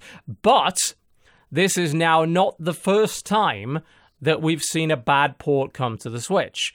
For instance, when we had Nerd Cubed on the show about a month or so ago, he had a good old fashioned English rant, rightfully so, about the horrific state that WWE 2K18 is on the Switch, to the point where the game runs at literally half normal speed. Like, we're talking several minute load times. It takes several minutes to walk down to the ring. And I'm not just talking about the Undertaker's entrance here either. I'm talking about actual normal ones because they're running at slower speed. The game is full of bugs, completely broken. They've made no effort whatsoever to patch it, and all they did was reduce the price of the game and just left it there. Now, this is interesting to me because we've been a little bit sus- suspect for a while that since the Switch is supposed to have a pretty long shelf life, you know, they're looking at five years for this thing. It's going to be a bit of a problem to port quite a lot of these third party games later down the line. It's already been an issue, apparently, with Hat in Time that the thing doesn't support Unreal 3 properly. And the only way that Rocket League ever worked on the thing was because the people that worked on Rocket League are actual wizards. And apparently, you know, where they knew a lot about Unreal 3, let's just put it that way. So they were able to pull it off. But other companies, not so much. I have to wonder how many more problems like this we're going to have because this wouldn't be the first time on a Nintendo console we've had a really fucking bad ports. Right. Like the Wii was absolutely rife with them. The Wii U a bit less so because people didn't bother porting to it because nobody bought the fucking thing. But I have to wonder if we're going to see a lot more of this going forward. I have one big question, which is Is The Undertaker still wrestling? No, Because the guy must be a million years old. no, he's not still wrestling, but the story would take too long to tell. Okay. So I'm I go- remember him when I was a kid. Like, I'm gonna- just a wrestler, I'm gonna save. I'll save you all the trouble of not going through the story of that. But Okay. yeah, and one way or the other, this is you know, people are gonna have to be very careful when buying things on Switch because it it's a pretty cool proposition to say I can play a AAA game and I can do it handheld yeah, on the on the move with on the you know, move. with my friends and stuff. I mean, that's if the internet. sir. I don't own a Switch, so I don't know how how bad the internet service is for, for it. But I mean, like, it's horrendous at the moment. I can't- but- I can't imagine someone has just been waiting for this day of Payday Two. Oh, thank Finally, God, Payday, Payday 2 2. on my Switch. Like, no, come on. They Does want it any include any of the DLC. DLC? Or I mean, It's way Just behind let's say it. no. Let's just say it is apparently missing the Ethan and Hila H3H3 DLC, uh, which is obviously a disaster. that's and that's hilarious. a bunch of Someone, other someone in shit. chat says Dark Souls on Switch. Uh, um, That would What? that seems like that would be awesome. uh, why are you laughing? That was announced. really? Yeah, Yeah, Dark Souls coming to Switch. I honestly, I just figure Switch is like for kids. What are they? The Dark Souls? you're thinking of Why the not? Wii, man. Portable Dark No, Souls. it's, it's, it's, it's for kids. I mean, You're still It's caught not- up in the old shit, man. You'll never get it. it This ain't this ain't the Wii. Grandpa. It really isn't. It's, It's like for kids, like a little No. thing like this. You would give it to the kids on the on the car journeys and on the plane. I, I mean, I mean, you can if you like, but on I the mean, car journeys and the on Switch, the Yeah. for, the Switch for me is a phenomenal console because it lets me game wherever I want, and it lets me game in whatever circumstances that I'm currently in at the time. It gives me flexibility, You know which I need is, is as an PC adult. Master Race. I'm just a PC Well, yeah, Master. and if if I need to, and if I need to play something at an extremely high frame rate and resolution and stuff, then I will go to my PC for it, and I won't play stuff on Switch that runs like crap. But there's the the nice thing about Switch is the indie library is fucking enormous, and that stuff runs really I had well. no idea. I thought it was just Mario and stuff. no, no, you might want to look at the library. You're about to buy that for your kid. yeah, I you, swear to God. you, that- you're not going to You let your kid anywhere home, near it it. would be all porn, and you would have been like, "I thought this was for kids." You're On not, you, you're not going to let anywhere near it. Like Okay. the Switch They is got their, they got an Xbox. I'm, I'm not going to buy them a fucking Switch. No, buy yourself a Switch and play a bunch of indies on it because it's got a shit ton of really good indie games on it. Yeah, Uh, dude, I never leave the house. my buddy Okay. loves. That's it. I, I don't. I don't travel. Yeah, but do you sit on a couch? Or, or No, you, you never sit on a couch? Do you No. ever leave your office? as little as possible. Okay, maybe the Switch isn't aimed not for me. I'm literally gonna live it next to my PC. Now, if you, it. if you had asked me a few years ago, I would have probably answered the same. But lately, right. like the flexibility of the Switch and be like, my back fucking Right. kills. Yeah, I want to be on the couch or in bed right now, but I want to keep fucking gaming. The Switch is a Perfect. Godsend. It's a godsend. So Yeah, what you're saying is, when I'm when I get older, TB, and my back gives out, yeah, and I'm like, when you turn into me, you know, I'll be switching it. you know, a 34 year old in a 70 year old man's body, then I'll be you will it. you'll be Switching switching it. it. Trust me. Okay. Okay. You'll be switching. Yeah, it has my one of my best friends. He has he has the Switch port of uh of the Binding of Isaac, and it's I, I've played it. It's quite it's good. good. It's very good. Yeah. yeah. Very good. There's a lot of good shit on there. There's like there's Which- good indies coming out every week on that system. It's pretty great. Fair Who- enough. Who knew that the Switch would all of a sudden be this like this indie haven for, Um, for things to get I ported called on? this over a year ago. I just want to point out. Oh, that's did on- you did you really? Okay. That's on record on the show. Like I, I said, I specifically said the Switch is an indie machine. Uh, It happened. I was I was there. right. Yep, I was right. Um, Is anyone doubting him? Well, no, certainly no one is now, considering people- the amount of money. people people doubted me when I said I'm I was the progenitor of the of the Azmodunk uh, skin in, in Heroes. I was like, it's on my YouTube. Go look at it. You can You find the may- name. Progenitor? You may I well. doubt that. I doubt that you have ever used the word progenitor before. I doubt that. I mean, I, I doubt that too. That is not What? something you would use in a regular conversation. Progenitor? Progenitor. Unless you were actually a space marine. Yeah, I but am. you were which some case- sort of spaceman. You No. are not really a space marine. You guys know nothing about me. So wait, the, the, that's bas- what I be did true. last I'll be week. true. The He's right. basketball I'll be sure He's very. He's right. He's right. the basketball, you came up with that, Yeah. or did you just say, you know, it'd be cool if they had a basketball skin? Well, I the way that I described it when don't Aspect came out is is exactly how it came out. Uh-huh. Uh, it, it is. You can Did go look it up. Did you get in touch with you? All right. No. Well, in that case, I want to hear confirmation from Present Blizzard or from Do it. Asmodee Evidence. himself before I believe this. present Okay. evidence on Twitter. Hey, present guys. evidence, or it didn't happen. Hold on, hey, don't look. I'll- it's I'll- me, I will- Azmodan. I'm totally here, guys. What's up? I will, I will Asmodee. link you. Hey, Azmodan, what's up? I I got a will link you for the, the link. What's going on, bro? All right, Azmodan. Uh, Sinvicta claims that he was the one who came up with the basketball skin that you're wearing. Is this true? Yeah, we were getting real high one night, and he was like, "Bro, whoa, that's definitely not me. Wouldn't, wouldn't it be funny if you wore a basketball jersey?" And I was like, "Yeah." So I did. It was wow, awesome. that's amazing. Thank you. He Well, left. He just left. Shout out to Azmodan for dropping Yeah. in. There No. you go. Thanks we, for stopping by. only the best guests Uh, on this Lord show, of Sin. Indeed.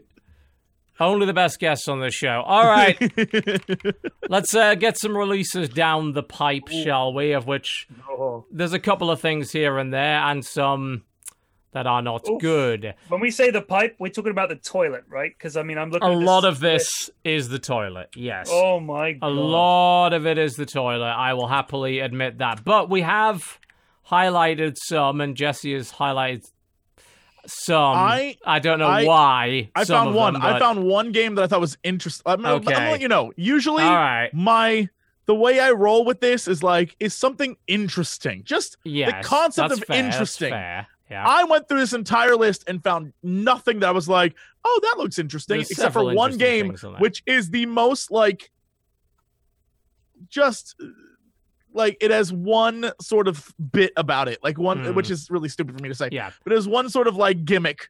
Um, but yeah, if you want me to start, I'll, I'll start on that Uh, one. 'cause I well, I've got else. well, I've got one before that. I, I have a feeling this is a mistake because there is actually no release list on this yet. For some reason, it is on our release list. I do not know why, but it is there, and that is Aeta, which is the Shield Maiden isometric Dark Soulsy like thing that we've been waiting for for quite some time.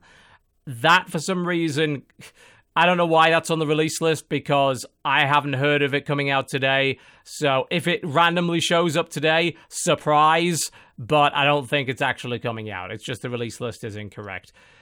So, Jesse, your entry here is Monte Crypto. Uh, no, real talk. Uh, Monte Crypto, eh, the Bitcoin Enigma is Uh-huh. straight up just a puzzler. Like again, I go by the is this interesting? Uh, it's a puzzle game that has uh puzzles that uh, are supposed to be very, very, very difficult, and you're you're supposed to work with others to try and solve them, and Okay. whoever wins and beats the game first gets one Bitcoin. Oh, that's this game. Yeah, I had heard a blip about this lately that there was a the first person to beat the game gets a Bitcoin, which currently is worth about eleven thousand dollars. Um, so yeah, and and th- just to show you how crazy Bitcoin is, when the trailer for this game came out, it said Bitcoin was nine thousand something. yes, So it's been on the rise over the last week or It so. went up, it went down again. That's what it But does. the whole point of this is Yeah. is it's a very very difficult puzzle game using a first person view and apparently there's things in the real world that you have to like use to figure out the puzzles. oh, in so it's an ARG as well.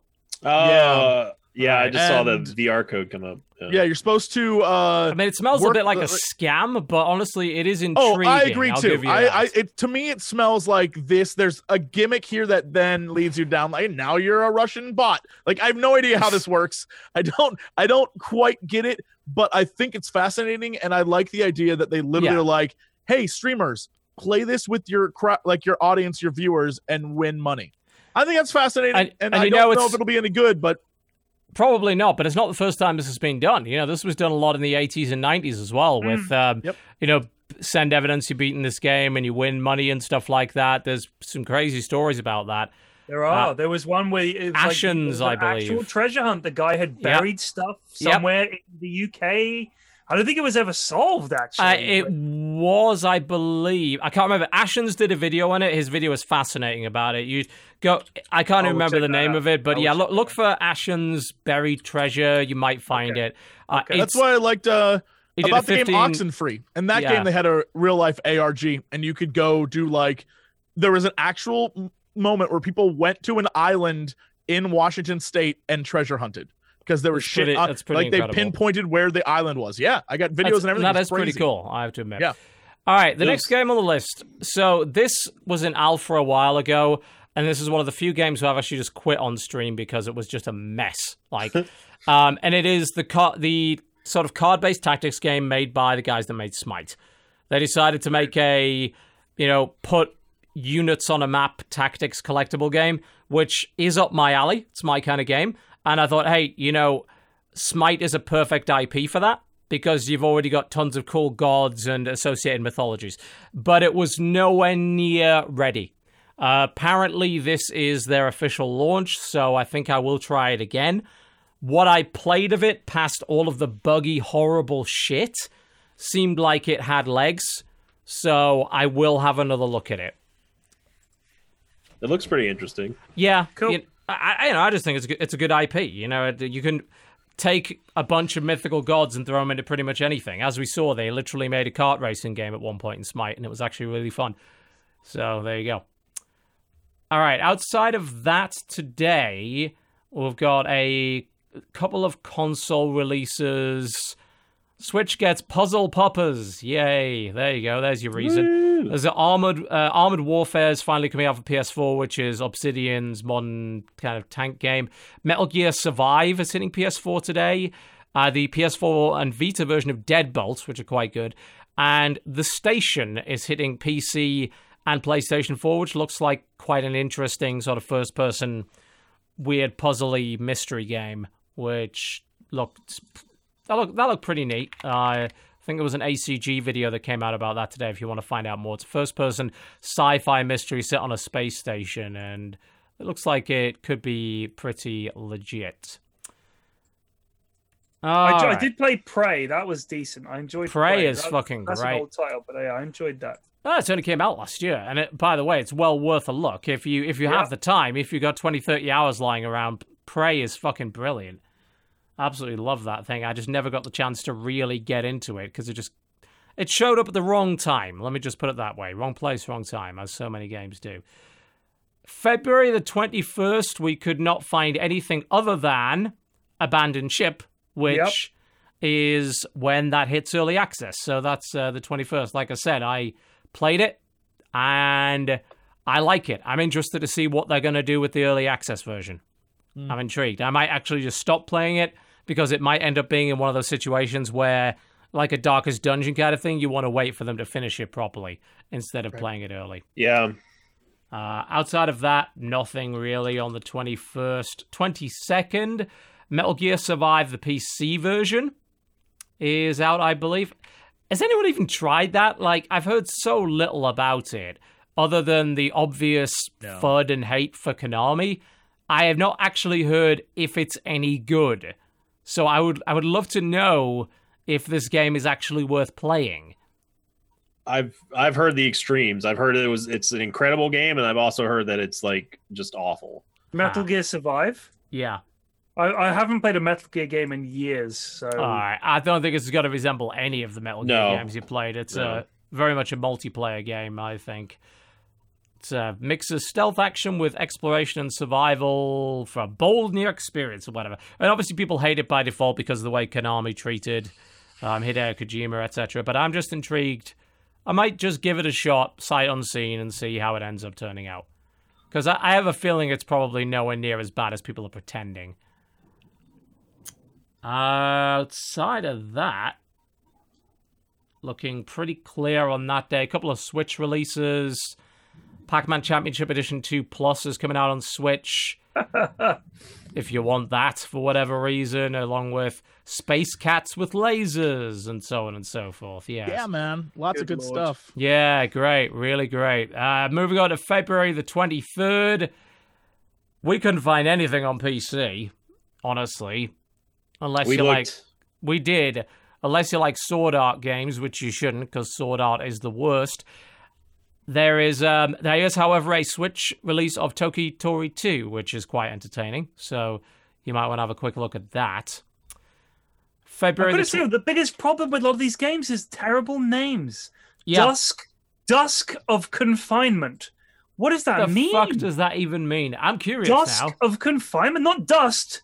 Dusk. What is what is that? Dusk of confinement. I'm looking it up right now. Let's find out. before before It's yet the ano- dawn. it's yet another one of those shitty survival horrors. Like, like like there's 20 kind of of these a week. nightish. There's 20 of these a week. Oh, I'm looking at a game called Earthworms, and you would think that it had something to do with Earthworms, but it's a artistic point and click adventure game. Of course it is. What else would it be? yeah, it is. What the fuck? There's one on here called Injured by Space. I'm like, how the fuck did that happen? I have to see this. I have Of to see all the things now. you get injured by, you actually get injured by space? Space. Look Oh my god, that is Look at ridiculous. it. Oh. It's a That's BBC a game. That's a BBC Injured. micro game. In fact, that's That even is. worse. I Why? can't believe it. Look Uh, at that. That is How many people will buy that? I mean, he's right. My eyes have been injured by space. Moving swiftly on. Injured by space. Blackbeard's Cove. We have a suggestion here. What? Uh, Yeah. Didn't this show up last Looks- week? Did it? Uh, it might have. Well, What I the- just looked at it because you would think that oh, it's got to be something with pirates, but instead it looks like someone took some this assets from GTA fucking Five bizarre. Yeah, and took a mini game out of it because I like the how- dude's like driving a car. I like how under what the developers have to say, it's just a series of dots. Yeah, That's That's that's, that's it. just perfect. That what the f- actual fuck is that? Pyrion he nailed it when he was like, "How to? Where's the?" He said there used to be quality control on Steam. It's like Uh, it's, Can you just look at There really Let's wasn't. Be Architects and Le- read the description, which is, in quotes, Let's Be Architects is a pretty casual game made for bringing, no G on the end, the players with a funny and enjoyable gameplay. oh Not my enjoyable, Enjoyable for the internet. It makes And look at- sense. Look at the game. I, d- I don't even know how this is a game. I mean, what? I can't imagine they'd Well, sell a single apparently the copy of it. minimalist graphics fit perfectly with the style of gameplay. oh I just don't understand. So they claim. oh What no. is that? There's a lot of What junk. is this? A lot of junk. There's a there's a game called The Binding of You. Yes. Okay. Very excited for that. Do I want to know? Do I really want to know? No. Well, No. click on capture the monster. It's a rogue-like story about you as an ice-cold human being fighting you're in a. Oh my god! Please click on capture the monster. You have to see Capture the Mon- monster. Okay, okay. oh A- my As you can God. tell, there's not a lot coming out this week. Capture the. Uh, what the fuck? Where is is I don't even see Capture the Muncher. Where is it? I'll just type it in. Capture the monster. It's an indie game based on drawing lines to capture monster that move around the map. Look at that. Wow. Like, you just can't believe Here's the it. thing. Like, I'd be upset about this stuff, but really, the only time anybody ever gets to know about these games is because we tell them. The segment. Yeah. They they do not appear for normal people. They do not. However, my there is God. actually something on February the 26th I'd like Yes! to point out, and that is Vicious Attack Llama Apocalypse, Oh, finally. which yeah. Actually yeah. looks like it could be quite a lot of fun. The world's best mass llama slaughter rogue like light ish couch co-op twin stick top down shooter. This I actually got sent code for this last week. South African developer, I think. Uh, just a couple of them making this. Actually looks fucking hilarious. Wow. They even have their oh, their fucking trailer has a guy in a llama mask doing a sort of uh, Mr. Robot kind of anonymous thing. It's it's quite the thing. Apparently, like it all started off as a joke and then they turned it into an actual game.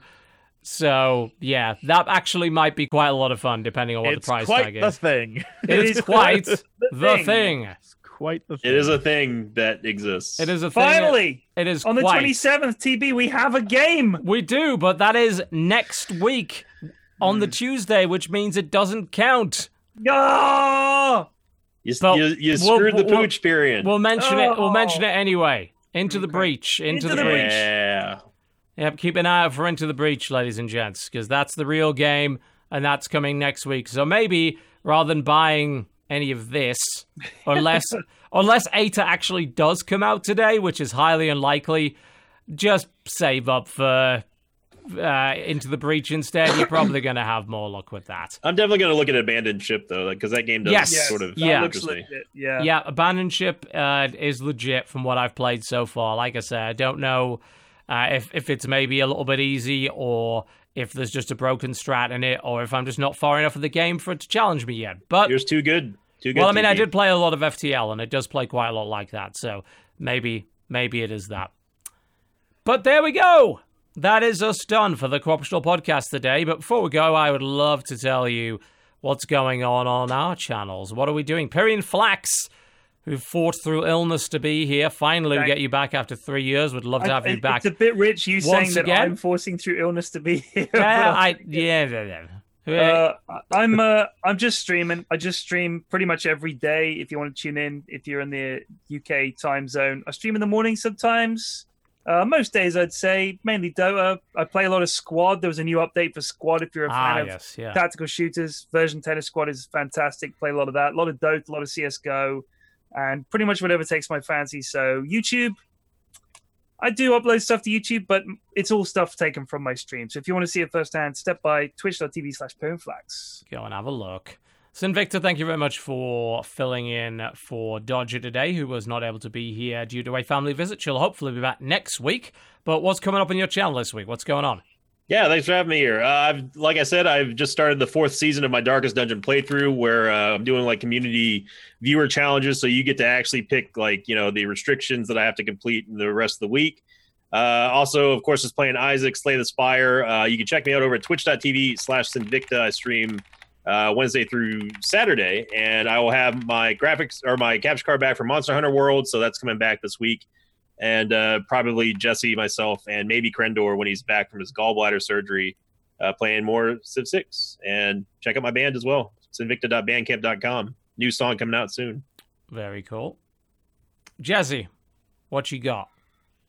Y'all do too much. Uh this this week, man, I probably will stream a bunch and uh then, you know, some stuff on the channel. Some some fun Are you touching cool Kingdom Come? stuff. Because it does seem like it actually would be up your alley.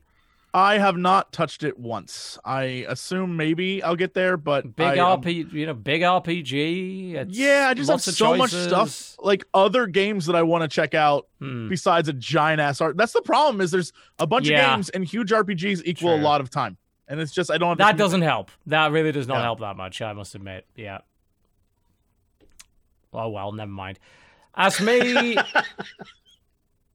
I've got I've got some things in mind that hopefully I'll be able to get out over the next week. We still need to play Full Metal Furies together. We're working on that. Me, We keep, keep it's meaning been, to get together to play it. TB. Keep meaning to get to, together to play that one. And I'll probably take a look at Abandoned Ship once the streaming and video embargo is up, which I think is tomorrow. I actually think I probably wasn't supposed to talk about that today. Whoops. I won't mention it if you don't. But anyway, there will be that. I would like to remind people if you are subscribed to the channel that we just sent out our first discount code for the merch store.